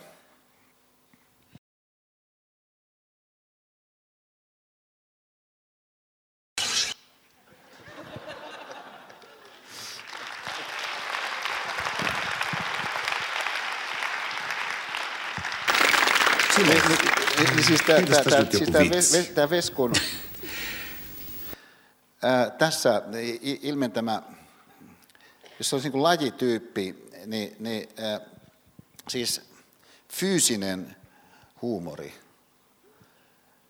niin ää, tavallaan voi ajatella, että se lähti liikkeelle siitä, että kun se loppukohtaus tässä Mikko Niskasen pojissa – mistä oli puhetta ensimmäisessä jaksossa, joka on erittäin riipaseva, niin sisältää paitsi sen, että tämä, Jaken hahmo, jota Vesku näyttelee, niin, niin huutaa äiti, äiti, joka on siinä junassa, joka lähtee. Mutta sitten sen lisäksi, että hän huutaa äiti, äiti, niin hän juoksee sen junan perään ja heittäytyy siihen junaan joka siis on kiihdyttämässä, ja, ja, ja, ja, ja sitten sä pidät kiinni siitä. Joo. Ja, ja, ää, ja tämä ei ole mikään niinku stunt. Että tämä ei ole minä jollakin TV, jo, jo, jo, jollakin tietokoneohjelmalla tehty, vaan tämä on niinku fyysisesti, niin sä heittäydyit siihen. Niin siis tämä sun niinku fyysisyyteen tapahtuu liittyvä niinku pelottomuus tai pelon kohtaaminen. Joo, ja kyllä kaikki liittyy tuohon maalivahtiin siis sillä mutta mä olin, mä olin suojannut polvet, mulla oli maalivähdin suojaukset, mutta nilkkoihinhan ne hakkas ne ratapölkyt tietenkin. Ja just siinä oli Ola Tuomi kuvaa ja oli, sitä kuvattiin sekä sieltä aseman puolelta plus sitten junan takaa, niin oli tarkoitus, että, että se nousee, kun jake päästään siitä sitten irti, siitä junasta, niin kuva nousee pilviin, niin siihen ehti kävellä kolme puliukkoa, jotka sanoivat, mitä sä poika perkele teet, meinaatko sä tappaa itsesi? Jolloin se, jolloin se, mulla oli nilkat ihan turvonnut, mutta se piti ottaa uudestaan. No se meni samalla tuskilla kyllä, että, mutta tota, kyllä se kaikki liittyy siihen, että jos mä ihan rehellinen oon, niin, niin tota, mähän jouduin kun mä voitin Suomen kaatumismestaruuskilpailut jatkoajassa, aikoinaan tuli kahdeksan metrin rappusia pää edellä alas. Ja tota, seuraavana päivänä mä olin kuuluisa. Mä olin tehnyt jo aika paljon kaiken näköistä duunia, mutta seuraavana päivänä kaikki sanoivat, että se oli hieno, koska sitä ohjelmaa katsottiin hyvin aktiivisesti. Niin tuota, voin sanoa, että 95 prosenttisesti mä oon tullut mitä ihmeellisimmistä paikoista pää alas ja enkä ole loukannut itteeni. Muutama kerran vähän sattunut, mutta sitä ei saa näyttää. Mutta, mutta tämä on, tämä ehkä mä sanon taustaksi ihmisille siis sen, että, että siis tämä jatkoaika niminen ohjelma, mihin Vesku viittasi, sitä on nykynäkökulmasta oikeastaan vaikea kuvitella, koska on niin monia erilaisia muotoja, missä ihmiset voi jotakin mediasisältöä kohdata. Mutta silloisessa Suomessa niin ei ollut kuin yksi televisio.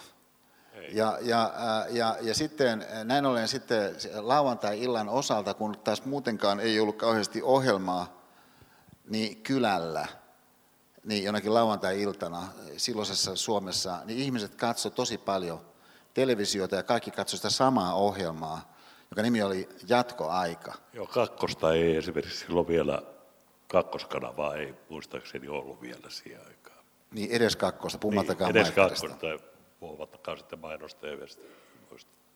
Mutta mut tämän seurauksena tällä sun, äh, sun, sun kahdeksan metrin kaatumisella – niin äh, siinä julkisuusmielessä niin sä nousit ää, uuteen stratosfääriin. Joo, ja sitten siinä kävi niin, että, että tota, kyllä mä annoin ryöstöviljellä itse, että mä kaaduin sitten puolitoista vuotta vähän joka ohjelmassa, että, että alkoi näyttelijätyö olla kaikkea muuta kuin sisäistämistä, että se oli aika ulkoista.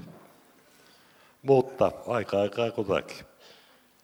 Mutta se, mikä siinä, jos me ajatellaan ää, kenen tahansa meidän elämään, niin siis kenen tahansa meidän elämässähän siis se kysymys, että mitä sä uskallat, niin ää, määrittää tietyn semmoisen näkymättömän rajan, joka sitten usein, niin se mitä me uskalletaan, niin voi sisältää jotakin fyysisiä elementtejä, että et, et, et sä näet jossakin asiassa jonkun rajan fyysisesti, mutta se varsinainen asiahan on tyypillisesti, että mitä me nähdään psyykkisesti, sosiaalisesti rajana.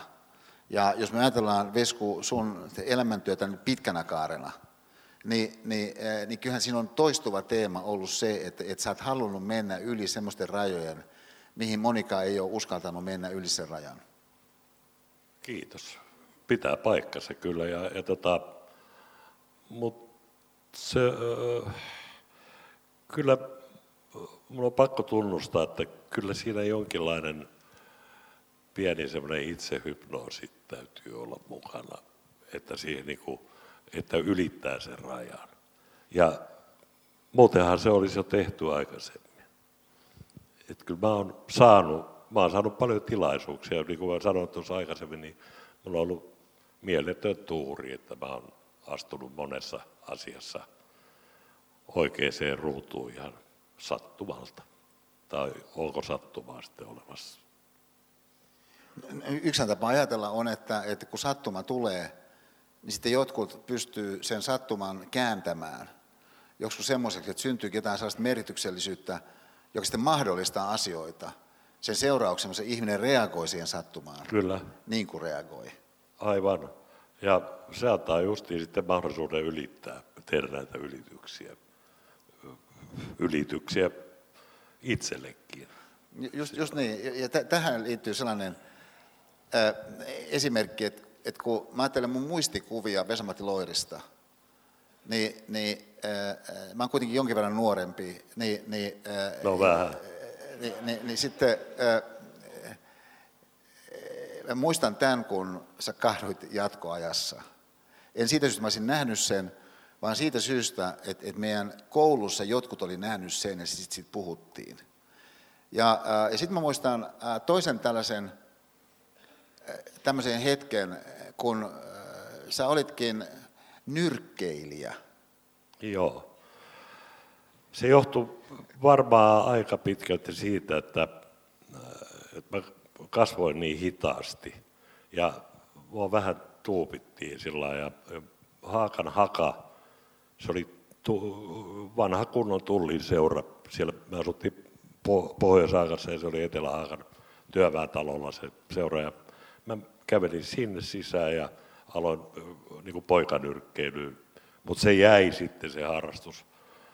Mutta tuota, sitten Purhosen Pertti vainaa soitti mulle, että hän on lopettanut dokaamisen ja raitistunut ja hän haluaisi tota, hän oli jo muutama ammattilaisottelun ottanut. Mä en tiedä, muistatteko te Pertti Purhosta, mutta oli ihan loistava, todella loistava nyrkkeilijä amatööriaikoina etenkin. Ja, ja tota, kysyi, että lähtisit hänen kanssa, että Askitalli, Elis Askitalli treenaamaan. Ja niin mä lähdin ja me oltiin kuukausi puolitoista treenattiin varmaan neljä neljä kertaa viikossa, viikossa siellä. Ja tota, mä muistan kerran, että mä omasta mielestäni löin oikein suoran aika kovaa ja mä löin säkkiä, mä näin kuin Elis Ask, kulkijana päävinossa. Tällainen tuli sieltä ja mä löin yhä kovempaa, kovempaa sitä säkkiä ja Elis sanoi, että oi, lähtee hienosti tuo oikein suorat hän tietää yhden toisen, joka lyö samalla tavalla. Mä sanoin, että kukaan. Se on mun 78-vuotias Aunetäti. ja sitten oli pari kuukautta harjoiteltu sitten Purhonen, että sulla on sitten ensi viikon lauantaina Lahdessa matsia. Ja ne pelon värit ennen ottelua, mä näen ne väreinä. Se, sulla on vielä se yksi yö, armollinen yö edessä ennen kuin sitten seuraavana iltana on se ottelu, niin ne värit muuttuu ihan mielettömän. Se, se, mä näen sen väreinä, pelon muutenkin, kaiken mikä liittyy pelkoihin. Ja tota, mutta sitten kun, ja sama se on ennen keikkaa, mä jännitän ennen keikkaa, mä jännitin hyvin paljon ennen kuin tänne tultiin tänään tätä tilaisuutta. Ja, ja tota, on onnellinen, että tämä pääsi tästä pelosta, kiitos sun hyvin paljon, mutta, mutta se, kun se tilanne alkaa, kun se matsi alkaa, tai se näytös tai se esitys alkaa, niin se on kongin kumauksesta, se on pelkoa pois. Mutta ne värit, jotka käy siinä ennen sitä ottelua tai esitystä, tai ne on, niitä rakastaa, mutta se on pelkoa kuitenkin. Ja sen voittaminen ja ylittäminen on mun mielestä yksi tärkeä juttu tässä työssä. Mutta, mutta eikö se tarkoita juuri sitä, että et, et, et se mitä sä oot käytännössä tehnyt sun elämässä uudelleen ja uudelleen, on, että sä oot kohdannut jonkun pelon ja sit sä oot mennyt kohti sitä pelkoa, ää, siitä pelosta huolimatta, tai kenties jossakin suhteessa sen, sen pelon kautta herkistyen jollekin asialle siinä jossakin, mitä sä oot tekemässä. Nimenomaan, ja, ja juuri se on se, niin kuin mä puhuin tästä esimerkistä, että että saa sydänkohtauksen kesken jääkiekkoottelua ja sitten toinen luisti vielä pää hakkaa siihen jäähän ja tajuu, että on pelannut helvetin huono peli vielä viimeiseksi. Niin, niin se itsensä altistaminen, vaikka se tapahtuu, se, vaikka siihen liittyy tämä pelko, niin se, se on adrenaliinihyöky itse asiassa, joka joka tota, siinä tapahtuu. Ja sen ylittäminen ja kääntäminen se, sen niin kuin voimaksi. Se on käännettävissä voimaksi. Siis tämä itsensä altistaminen, siis mä ajatellaan taas sun e-, e-, elämäntyön sitä koko, koko kirjoa, niin yksihän sellainen asia, mitä sä teit sun leinolevyillä, mä sanoisin, niin oli, että et, et kun sä olit siinä vaiheessa, sä olit jotain ehkä 35-vuotiaista sitä luokkaa, niin, äh, niin, niin sä olit lunastanut äh, itses äh, niin tällaisena, paitsi naisten miehenä, jos näin saa sanoa, niin, niin, niin myöskin siis semmoisessa suhteessa kovana jätkänä, kun esimerkiksi oli tämä, että, että sä nouset nyrkkeilykehään.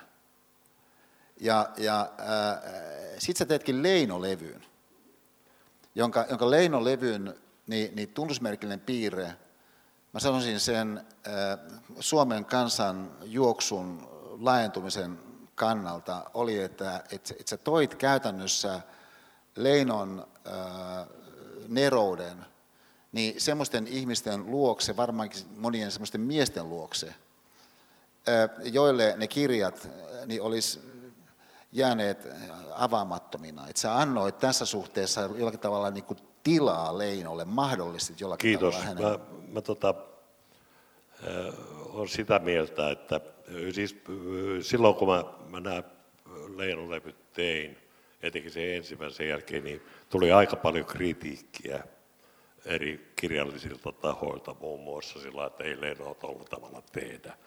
Mutta sitten kerran, kerran tuota, se oli se ensimmäisen levyn jälkeen, niin mä istuin, mä olin vierailemassa Helsingin kaupunginteatterissa, mä olin silloin ollut jo freelancerina pitkän aikaa, mä olin vierailemassa yhdessä musical pääroolissa ja, ja istuin siellä kaupunginteatterin kahvilassa ja keskusrouva huusi sieltä, että Veskut, sulla on kopissa numero kaksi puhelu.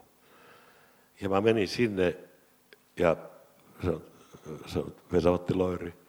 Se on, Ella Eronen täällä. Sanoin, oho. Sanoin, älä unohda mua täysin.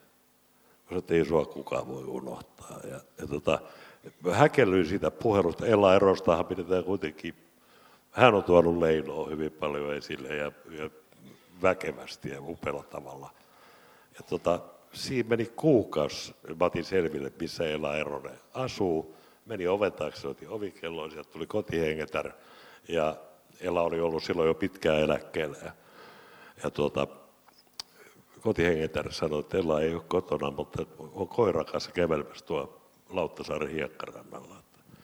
Ja niin me mentiin ja me pari tuntia juteltiin Eino Leinosta ja siitä, että ei unohdeta toisiamme. Loistava, hieno taiteilija mun mielestäni. Ja se, että nyt kun ne on muuttunut nämä versiot, mullakin esimerkiksi konserteissa. Mä pidän näitä Leinon lauluja hyvin, se on oikeastaan perusrunkona mun konserttikiertueella. Ja jos ei nyt puhuta joulukiertoja, mutta sielläkin on, että kulkusia mä en laula. Ja tota, niin, niin tuota, ne versiot on muuttunut hyvin paljon, mutta kuitenkin kyllähän Leino on niin upealla tavalla sanonut asiat, että, että joka kerta, jos on todellakin itse läsnä siinä tapahtumassa, niin joka kerta, lähes joka kerta, se runo aukeaa vielä uudella tavalla. Tämä myöskin tuo esiin sun, sun herkkyyden sanojen voimaan. Että vaikkapa tässä tilaisuudessa, niin kun mä viittasin Tommi Evilään ja siihen, mitä Tommi sanoi, sitten 841 hypystään koskien sitä juoksua, että se oli laaja. Laajalla juoksu. Niin, niin, niin, niin, niin se sähköistyy siihen, mä sanoin, se mitä Tommi sanoi. Siis käytin tätä kaikille tuttuu suomen kielen ilmaisua, jokin on laajaa. Joo. Ja, ja äh, niin musta on tunnusomaista sua, kun mä ajattelin meidän välisiä no, En ollut kuullut tuota juttua, mutta se kolahti kyllä heti, että laaja juoksu. Se on, se on vastakohta laahaamiselle. mutta mut, tota, siis tämä tämmöisen sanallisen herkkyyden ohella, niin, niin yksi mitä mitä sä oot tehnyt ja sitten sun fyysisen rohkeuden ja siihen liittyvän ilmaisun laajentamisen ohella, niin, niin tietysti siis ääni on se, mikä Vesamatti Loirissa niin, niin puhuttelee, niin näin voi sanoa Suomen kansaa, että, sun ääni on niitä, niitä tunnistettavimpia, mitä on. Mutta silloin kun sä ää, olit pyrkinyt teatterikorkeakouluun ja sitten sinut oli hyväksytty teatterikorkeakouluun, Joo. niin sä kuitenkin myöskin sitten sait tämmöisen kirjeen kotiin, ja kirjasta käy ilmi, siis Järin kirjasta se, että kun sä tulit kotiin, niin sun vanhemmat oli avannut sen teatterikoulusta tulleen kirjeen, mutta siellä oli siis mukana tämmöinen, missä sanotaan tota, näin, että lainaus, olette varmaan jo ehtinyt iloita pääsystänne teatterikouluun. Valitettavasti siihen liittyy eräs ehto. Sitten kuuluu, puhetekniikan opettajien käsityksen mukaan ääneni on pahasti sairas. Et mä en tiedä, Aalto-yliopistossa ehkä ei tällaisia lähetetä, mutta toisaalta niin, niin, no, tota, kerro vähän tästä. Tässä on semmoinen juttu, että mä tulin kotiin ja mä olin iloinen. Mulla oli Hesarista näin, että mut on hyväksytty teatterikouluun. Ja se oli kaiken unelmien täyttymys. Mä tulin kotiin ja mä tajusin, että isä sanoi, että lähdetään vähän kävelemään Matti. Ja, ja tota, mä tajusin, että nyt, nyt on jotain ikäviä uutisia tai jotain, en tiedä mistä on kysymys. Ja me lähdettiin kävelemään sieltä pohjois Kaarelaa päin ja isä sanoi, että sä et luultavasti pääsekään sinne kouluun. Mä sanoin, että miten niin? Sitten kertoi, hänellä oli se kirje taskussa, hän näytti tämän kirjeen. Ja mä olin rokkia laulamalla ja nuorena typeränä alikersanttina alokkaille, mä olin 17-18-vuotias, se oli parhaimmillaan 31-vuotiaita, niin mä huusin, että maa taakse poistu niin kuin koko ajan. Siis paskamainen jätkä olin. Ja tuota, kyllä mun ääni oli huonossa kunnossa. Mä, se oli niin kuin, mä sijoitin sen tänne pelkkää kurkkuun. Ja mä sain semmoisen ehdon, että joka kerta kun mä käyn lomalla, niin mun pitää käydä Mehiläisen sairaalassa. Oli säveltää Ahti Sonnisen veli, Aatto Sonninen. Että hänen, hänen tota, mä en tiedä oikein mikä, joku kurkkuspesialisti, terapeutti, mutta lääkäri joka tapauksessa. Ja hän laittoi mut makaamaan sinne ho- hoitopöydälleen ja opetti mulle joogahengityksen. Eli tuen ja keskustan, jolloin tämä kurkusta puhuminen ja, ja tämä tota,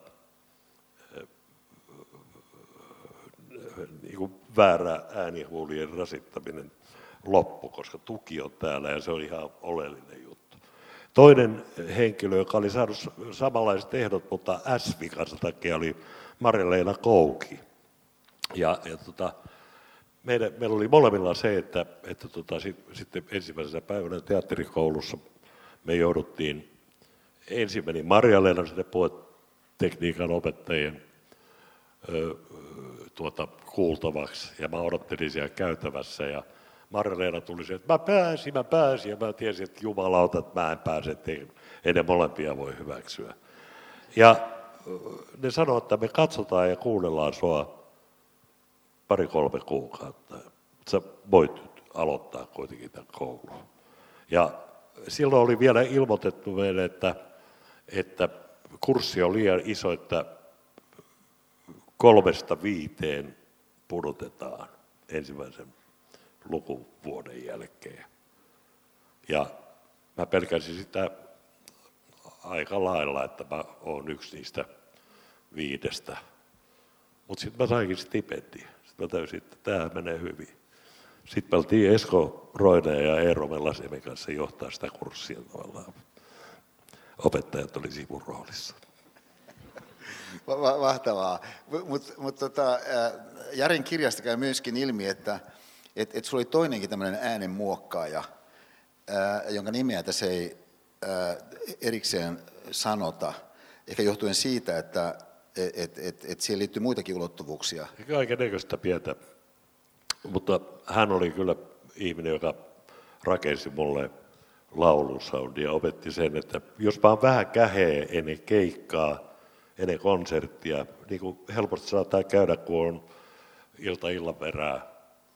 Nytkin vielä oli 11 konserttia jouluna ja ensi toi Eklodi Pete on hoitanut jo, nyt niitä on 12 ensi jouluna. Tämä piti olla jo jäähyväiskiertue. Niin tota, hän opetti mulle sellaisen tekniikan, että, että mä pystyn sijoittamaan äänen määrätyllä tavalla tänne ylös, että se ei rasita kurkkua. Hän antoi mulle erittäin hyvät eväät. Tämä, mitä Vesku tässä sanoi, mä, tämähän on kuitenkin siis yliopistollinen luentosarja, niin, niin, ja mä, mä olen siis niin yliopiston professori, et, et, tota, niin, niin, siis School of Science ja näin. Niin, niin, niin, niin tota, siis tässä on yksi semmoinen ihan käsitepari, joka minusta on tosi hyödyllinen, toi kirjan suomennettukin. Carol Dweck, siis maineikas amerikkalaispsykologi tämän käsitteistön, niin, niin on, on nostanut myöskin siis tutkimuspohjaisesti, että ei ole vain tällainen käsitteellinen hahmotus itsessään, sitä koskien, että et, et kun ihmisten kuvaa itsestään tutkitaan, niin sieltä erottuu kaksi hyvin erilaista tapaa ajatella itseään, omaa ihmisenä olevuuttaan, sikäli että, että jotkut ajattelee sitä omaa ihmisenä olevuuttaan otetaan esimerkiksi vaikka äänenkäyttöään, että se on fixed, että, että se on, mitä se nyt tällä hetkellä, mistä tahansa syystä sitten onkaan, niin on.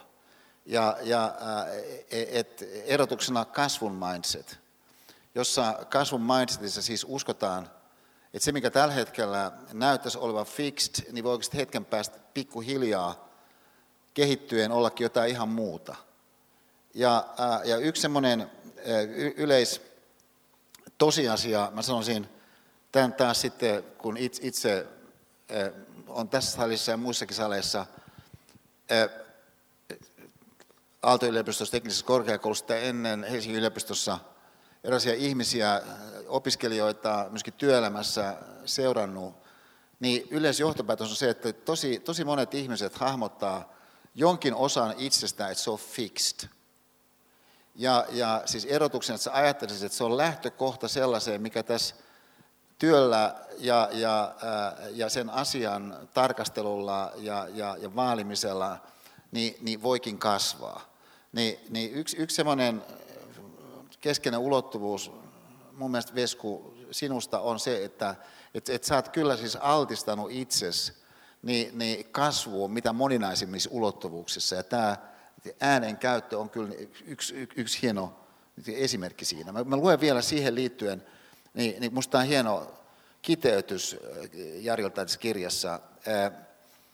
Hän opetti Loiria, siis tämä, tämä, tämä äänen käytön opettaja, laulun opettaja. Hän opetti Loiria ajattelemaan, siis huomakkaa ajattelemaan. Hän opetti Loiria ajattelemaan kehoaan holvina, jonka joka soppea käytetään kaikupohjana, otsaa ja alavatsaa myöden. Laulun piti soida käpylisäkkeessä asti. Sitten, se päätyy tämmöiseen lauseeseen, minusta on ihan tosi musta on niin kuin liikuttava lause.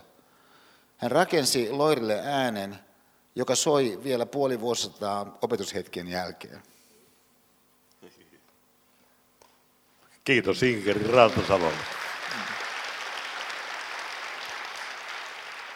Mutta itse, itse ajatellut... Mutta Aarne, mä sanon niin, tähän väliin, että kun mä just kerroin, että mulla loppui niin keskikoulun kieppeillä toi koulukin, että kyllä on kiva olla yliopistossa.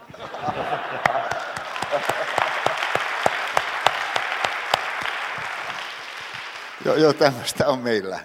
Et, et, et, tota, äh, et, e, e, ehkä yksi teema, mikä voitaisiin tässä ottaa, äh, niin, niin klipin kautta Mikan, meidän yhteisen ystävän, Mikan, to, tosi hienosta dokument, Kaurismäen Mikan, joo, niin, niin, niin, niin tota, dokumentista tähän me, meille mukaan tarkasteluun, niin on, on seuraava pikku pätkä. Tämä, tämä on tosiaan siis siitä Kaurismäen Mikan Vesku-dokumentista pikku pätkä, ja, ja, ja tota, mikä tässä on mun kannalta muun muassa innoittavaa, niin, niin on, on se, että et, et kun, no, mukana olleet tietää se, että mä olen siis tosi innostunut äitskistä. Ja, ja että kun mä vastassa, niin siis, siis että se on niin hienoa, kun joku opiskelija tulee sanoa, että Esa, saanko esitellä, tässä on äitini. Ja, ja tänään muuten tuli uutena innovaationa, yksi, yksi leidi tuli opiskelija ja sanoi, että Esa, saanko esitellä, tässä on poikaystäväni äiti. Ja, ja, niin, niin, niin, niin, niin, tota, niin, niin tässä, tässä pikkupätkässä ää, niin, niin, ää, Mikan dokumentissa niin tulee siis Vesamatti Loirin äiti niin, niin, mukaan. Ja, ja sitten myöskin tässä tulee, se lähtee liikkeelle tästä ää, Veskun ää, ällistyttävästä hahmosta, Uno, Uno Turhapurosta. Mutta mut, mä, mä näytän tästä kolme minuuttia.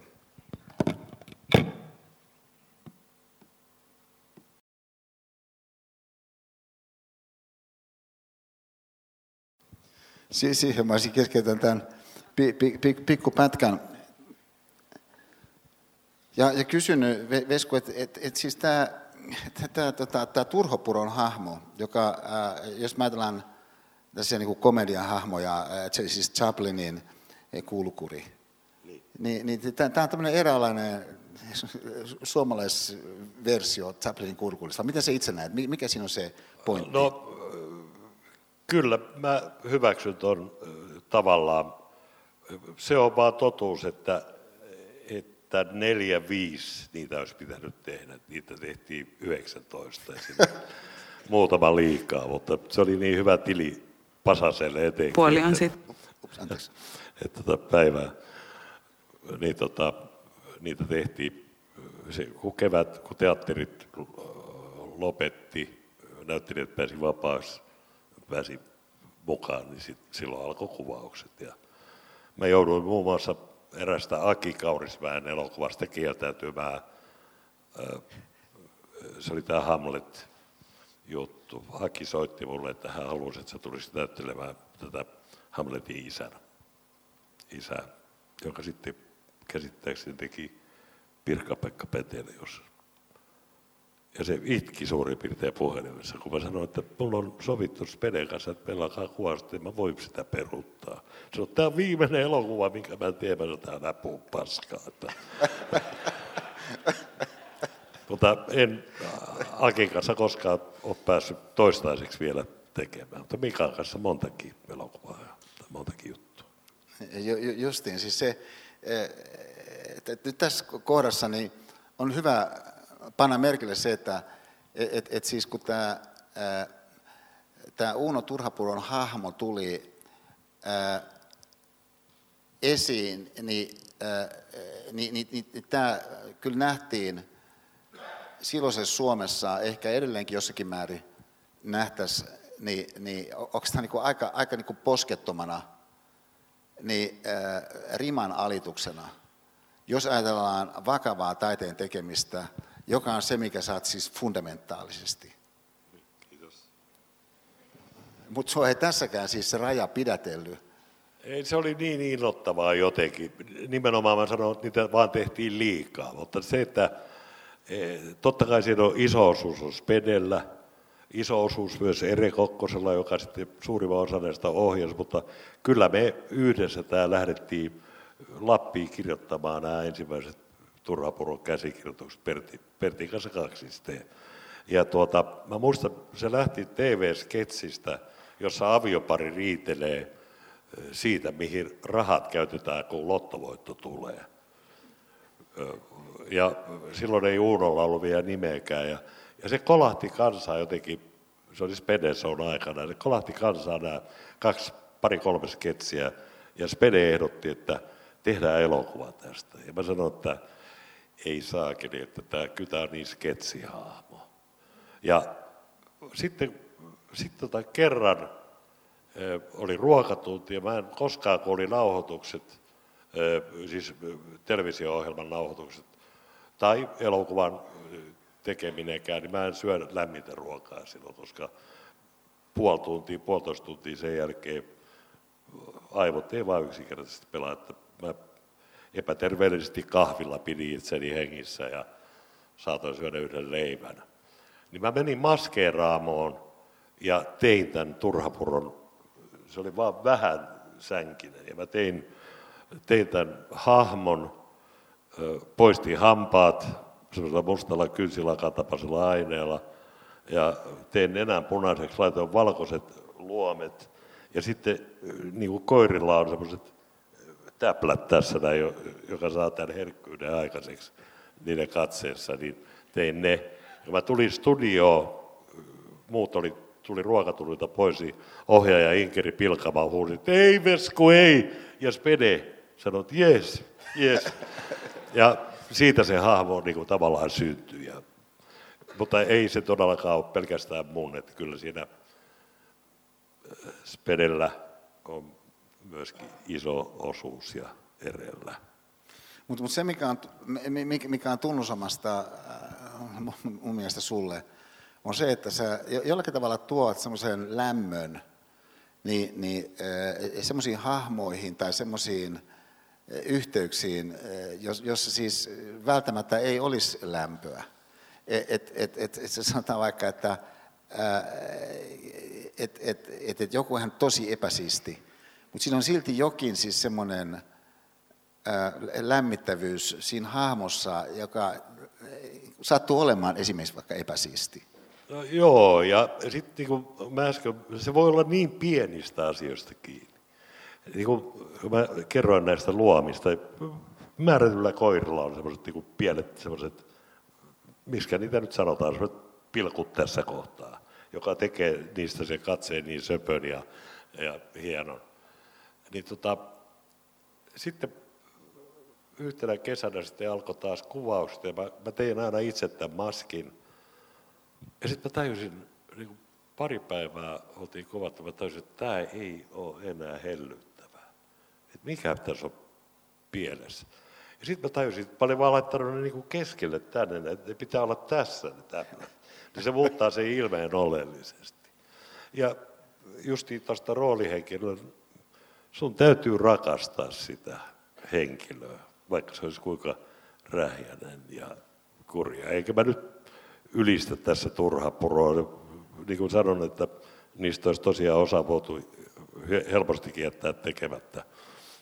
Mutta tota, kyllä mä koen, että se on vähän samalla tavalla niin kuin suomalainen versio jostain kulkurihaamosta. Y- yksi on myös semmoinen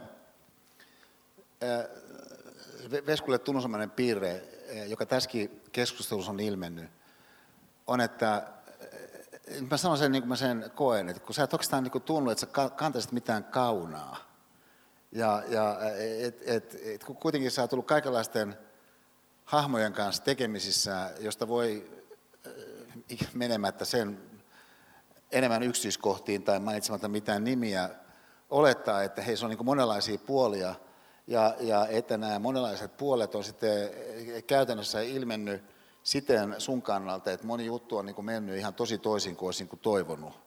Ja, ja, et, et, mutta, mutta tämä sun jotenkin kyky niin, niin, säilyttää sellainen erimielisyyden läpi elävä arvostus tai kunnioitus siihen johonkin on minusta niin tunnus omasta sun. Kiitos. Täytyy rakastaa sitä, mitä tekee, tai sitten jättää tekemättä. Se on kyllä minusta aika hienoa.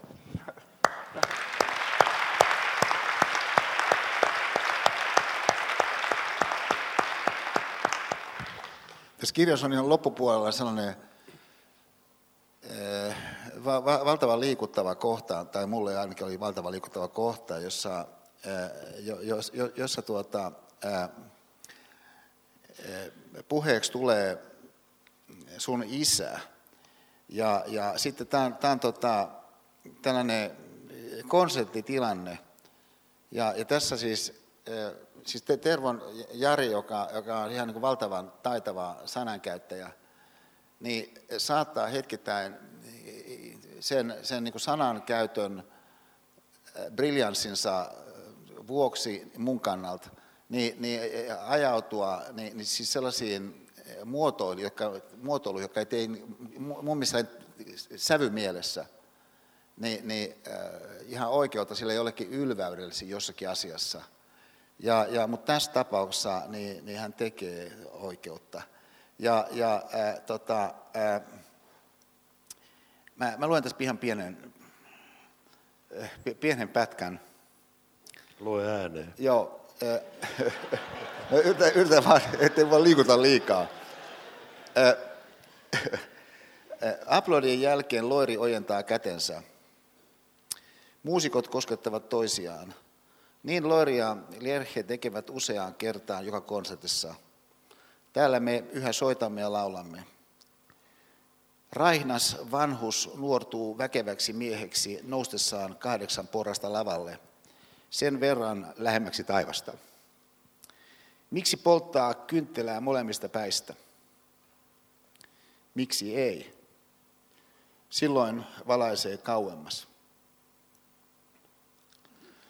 Loidin ääni kuiskaa, hyväilee, jylisee, pilkkaa, sähisee ja kuiskaa taas. Hän on jälleen samalla paikalla, jolle hänet Sarvalan sisarukset yli 70 vuotta sitten nostivat esiintymässä ihmisten edessä. Hän on kotonaan. Valomies tekee auringon tarkkaa työtä. pudottaa pallonsa horisontin taa. Valaistu lava näyttää mustaa avaruutta taivaltavalta alukselta. Ja sitten hän siirtyy kertomaan, että sit se, sä oot esittänyt kappaleen Vaiennut viulu, joka äh, siis tämä kappale Vaiennut viulu alun pitäen niin tuli kuuluisaksi ja se on ihan valtavan liikuttava, äh, tosi koskettava kappale, niin instrumentaalisena esityksenä, mutta sä oot laulanut sen ja sitä, ketä sä erityisesti siinä sitten kunnioitat, on sun isä, joka rakensi viuluja. Kyllä, isä rakensi hyviä viuluja ja itse asiassa isän ensimmäinen poika, näin mä voin sanoa, on, mun serkkuni, joka syntyi huomattavasti mua aikaisemmin, oli Paavo, Paavo Pärilund, maailmanluokan Sibelius kapellimestari. Isä on hänelle viulun laittanut käteen aikoinaan. Ja, ja tämä laulu päättyy sanoihin kuin taitomies. Hän jousellaan hyvälle viuluaan kuin taitomies voi saada vain. Ja isän nimi oli Taito. Justiin. Tämä tota, sun lapsuuden kodin tunnelma, mä ajattelin sitä kotia, enkä niinkään niitä erilaisia tapahtumia siis sen kodin, kodin ympäristössä, niin, niin siis mulle se lämmi, välittyy tosi erittäin inhimillisesti lämpimänä, siis rakkaudellisena mun mielestä sun lapsuuden kodin tunnelma. Joo, meillä oli kyllä paljon rakkautta, mutta kyllä sitten oli Pekka, mun veljeni oli semmoinen, joka nukahti aina kahdeksan aikaa ja mä, mä oon ollut aina yöihminen nykyisinkin. Mä menen kahden aikaa aikaisintaan nukkumaan suurin piirtein, ellei ole sitten keikkaa seuraavana päivänä. Ja, ja tota, kyllä siellä oli myöskin semmoisia tilanteita, että Pekka nukkui toisessa huoneessa, minä kuuntelin, kun isä ja äiti riiteli ja toinen oli pakkaamassa laukkuja. Ja sitä lapsena ajattelee, että kumman mukaan sitä niin kuin lähtisi, niin kuin siihen olisi mahdollisuus lapsen vaikuttaa. Mutta kyllä mulla hyvä ja onnellinen koti oli. Myöskin ehkä tämmöisenä pienenä kevennyksenä, kun, kun, kun tota, mä kysyin paitsi Jeromelta, meidän toisesta kaksoisesta, niin myöskin meidän Oliverilta eh, Veskusta, että eh, mitä sinulle tulee mieleen Veskusta? Siis Vesku on siis meidän, me, me, meidän äh, perhetuttuja ja, ja, äh, ja siinä mielessä tämä, tämä meidän ystävyys on aika niin äskettäinen. Niin, niin, Mutta mut Oliver sanoi, viitaten sitten joihinkin meidän perhetuttaviin, erikoisesti niin kuin tiettyihin leideihin, että et, et, et, tota, että et, sitten hän viittasi tähän tiettyyn henkilöön, niin, niin sanoi, että siis tämän henkilön nimi, täti, niin sanoi hänelle kerran, että siis se Veskon seksuaalinen energia, niin se on aivan maaginen. Ja, ja, ja, ja Imperfektiä kaikki. Ja sitten sit, sitä jatkoi, että et, ja, ja, ja sen sukunen ilmiöhän on siis tämä hänen läsnäolo myöskin levyillä. Että jos autossa kuuntelee Veskua, niin se tunne on, että hän on mukana siinä, siinä autossa. Ja, ja sitten, sit, sitten kun mulle tuli siitä mieleen se, että, että kun oli tuon Tie Pohjoiseen elokuvan, Mikan hienon elokuvan Tie Pohjoiseen, jossa Vesku on Samuli Edelmanin kanssa – ensi ilta, niin, niin siellä mä tapasin mun mielestä ainakin kaksi sun sellaista eksää, että mä en ollut tuntenut. Siis, ja, ja, Oli siellä enemmänkin, mutta ei kerran Mutta se, se huomioon piiri oli se, että et, et, et, et kuinka lämpimästi nämä kaikki itse asiassa niin kuin puhuu susta. No hienoa, jos näin oli. Se oli hieno ilta kaiken kaikkiaan. Se oli mahtavaa. Silloin me sovittiin tästä, joka nyt toteutuu. Kyllä, kyllä. Ja johon liittyy, siis sellainen, mä kerron sen vielä, ennen kuin mä näytän vielä yhden pätkän tähän, tähän loppuun, niin siis kun oli tämä Vesku-dokumentin ensi-ilta, niin me saavuttiin sinne mun mielestä sinne ensi liian myöhään, Pipsan mielestä ihan niin kuin mahtavalla oikealla hetkellä. Ja, ja, ja elokuva oli jo käynnissä, ja, ja, ja tota, mutta me jäätiin se elokuvateatteri, semmoinen vanha elokuvateatteri Ivalossa, takaosaan. Ja sitten, koska me tultiin sinne niin myöhään, no sitten kun se elokuva päättyi, niin sitten me poistuttiin takaovesta. Mutta Vesku, Mika ja muut, jotka olivat olleet siellä edessä, niin, niin, ja, ja ehkä sanoneet jotain ennen kuin se näytös alkoi, niin poistui sieltä sen elokuvateatterin niin, niin, etuovesta niin, ja, ja se lähdettiin kiertämään sieltä niin kuin takaa.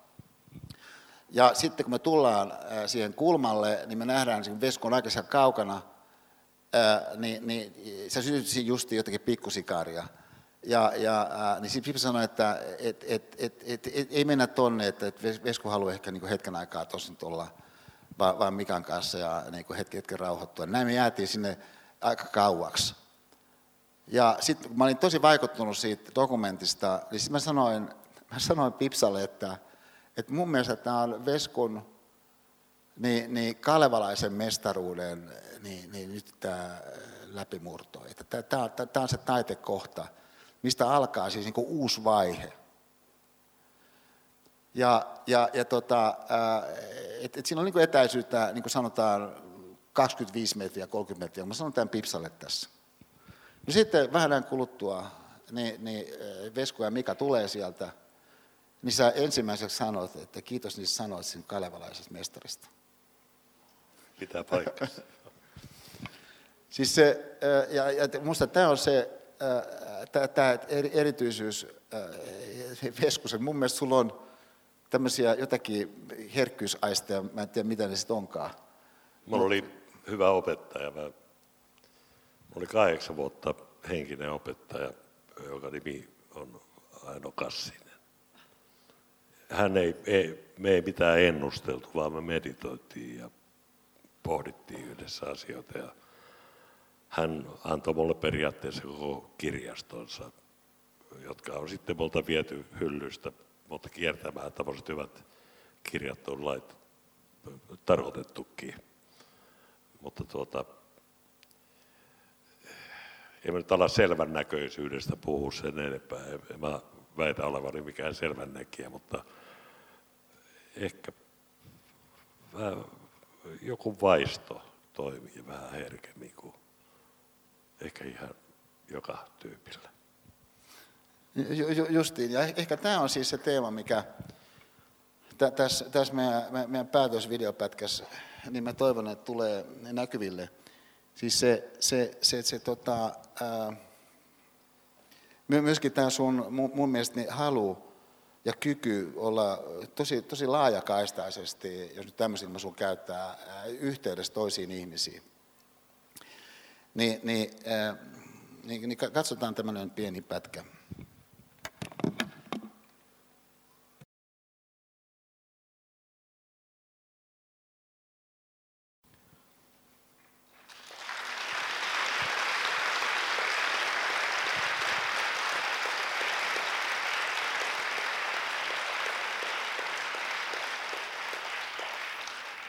mä, mä luulen, että voidaan sanoa niitä tämän me, meidän,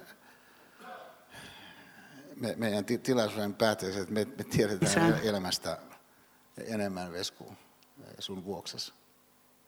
Sano uudestaan. Et, et me tiedetään elämästä enemmän, jos me otetaan tuota kielikuvaa, niin me, me tiedetään elämästä enemmän sun, sun vuoksessa.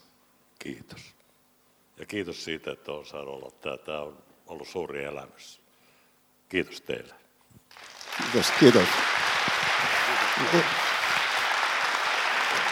Vesa-Matti Loiri. Niin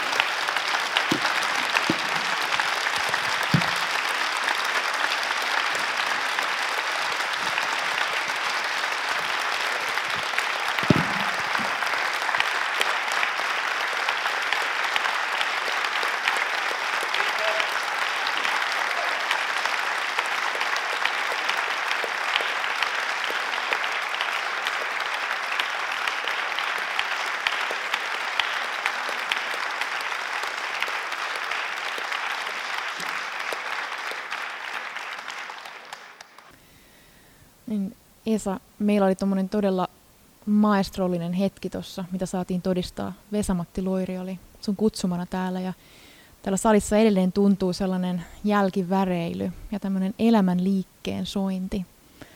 Mitkä on sun tuntemukset tässä ja nyt? No kyllä, mun tuntemukset on semmoisen nöyryyden ja kiitollisuuden ja äh, sanoisiko oseaanisen jonkun äh, yhteenkuuluvuuden johonkin syvempään ja kauniiseen. Ja myöskin semmoiseen, miten mä aina ajattelin, että yliopisto voisi olla niin virtaa ja jossakin sellaisessa ihanassa ylös kohottuneessa muodossa, jossa kun nousee tunturin laelle ja näkee revontulet, niin voi kokea.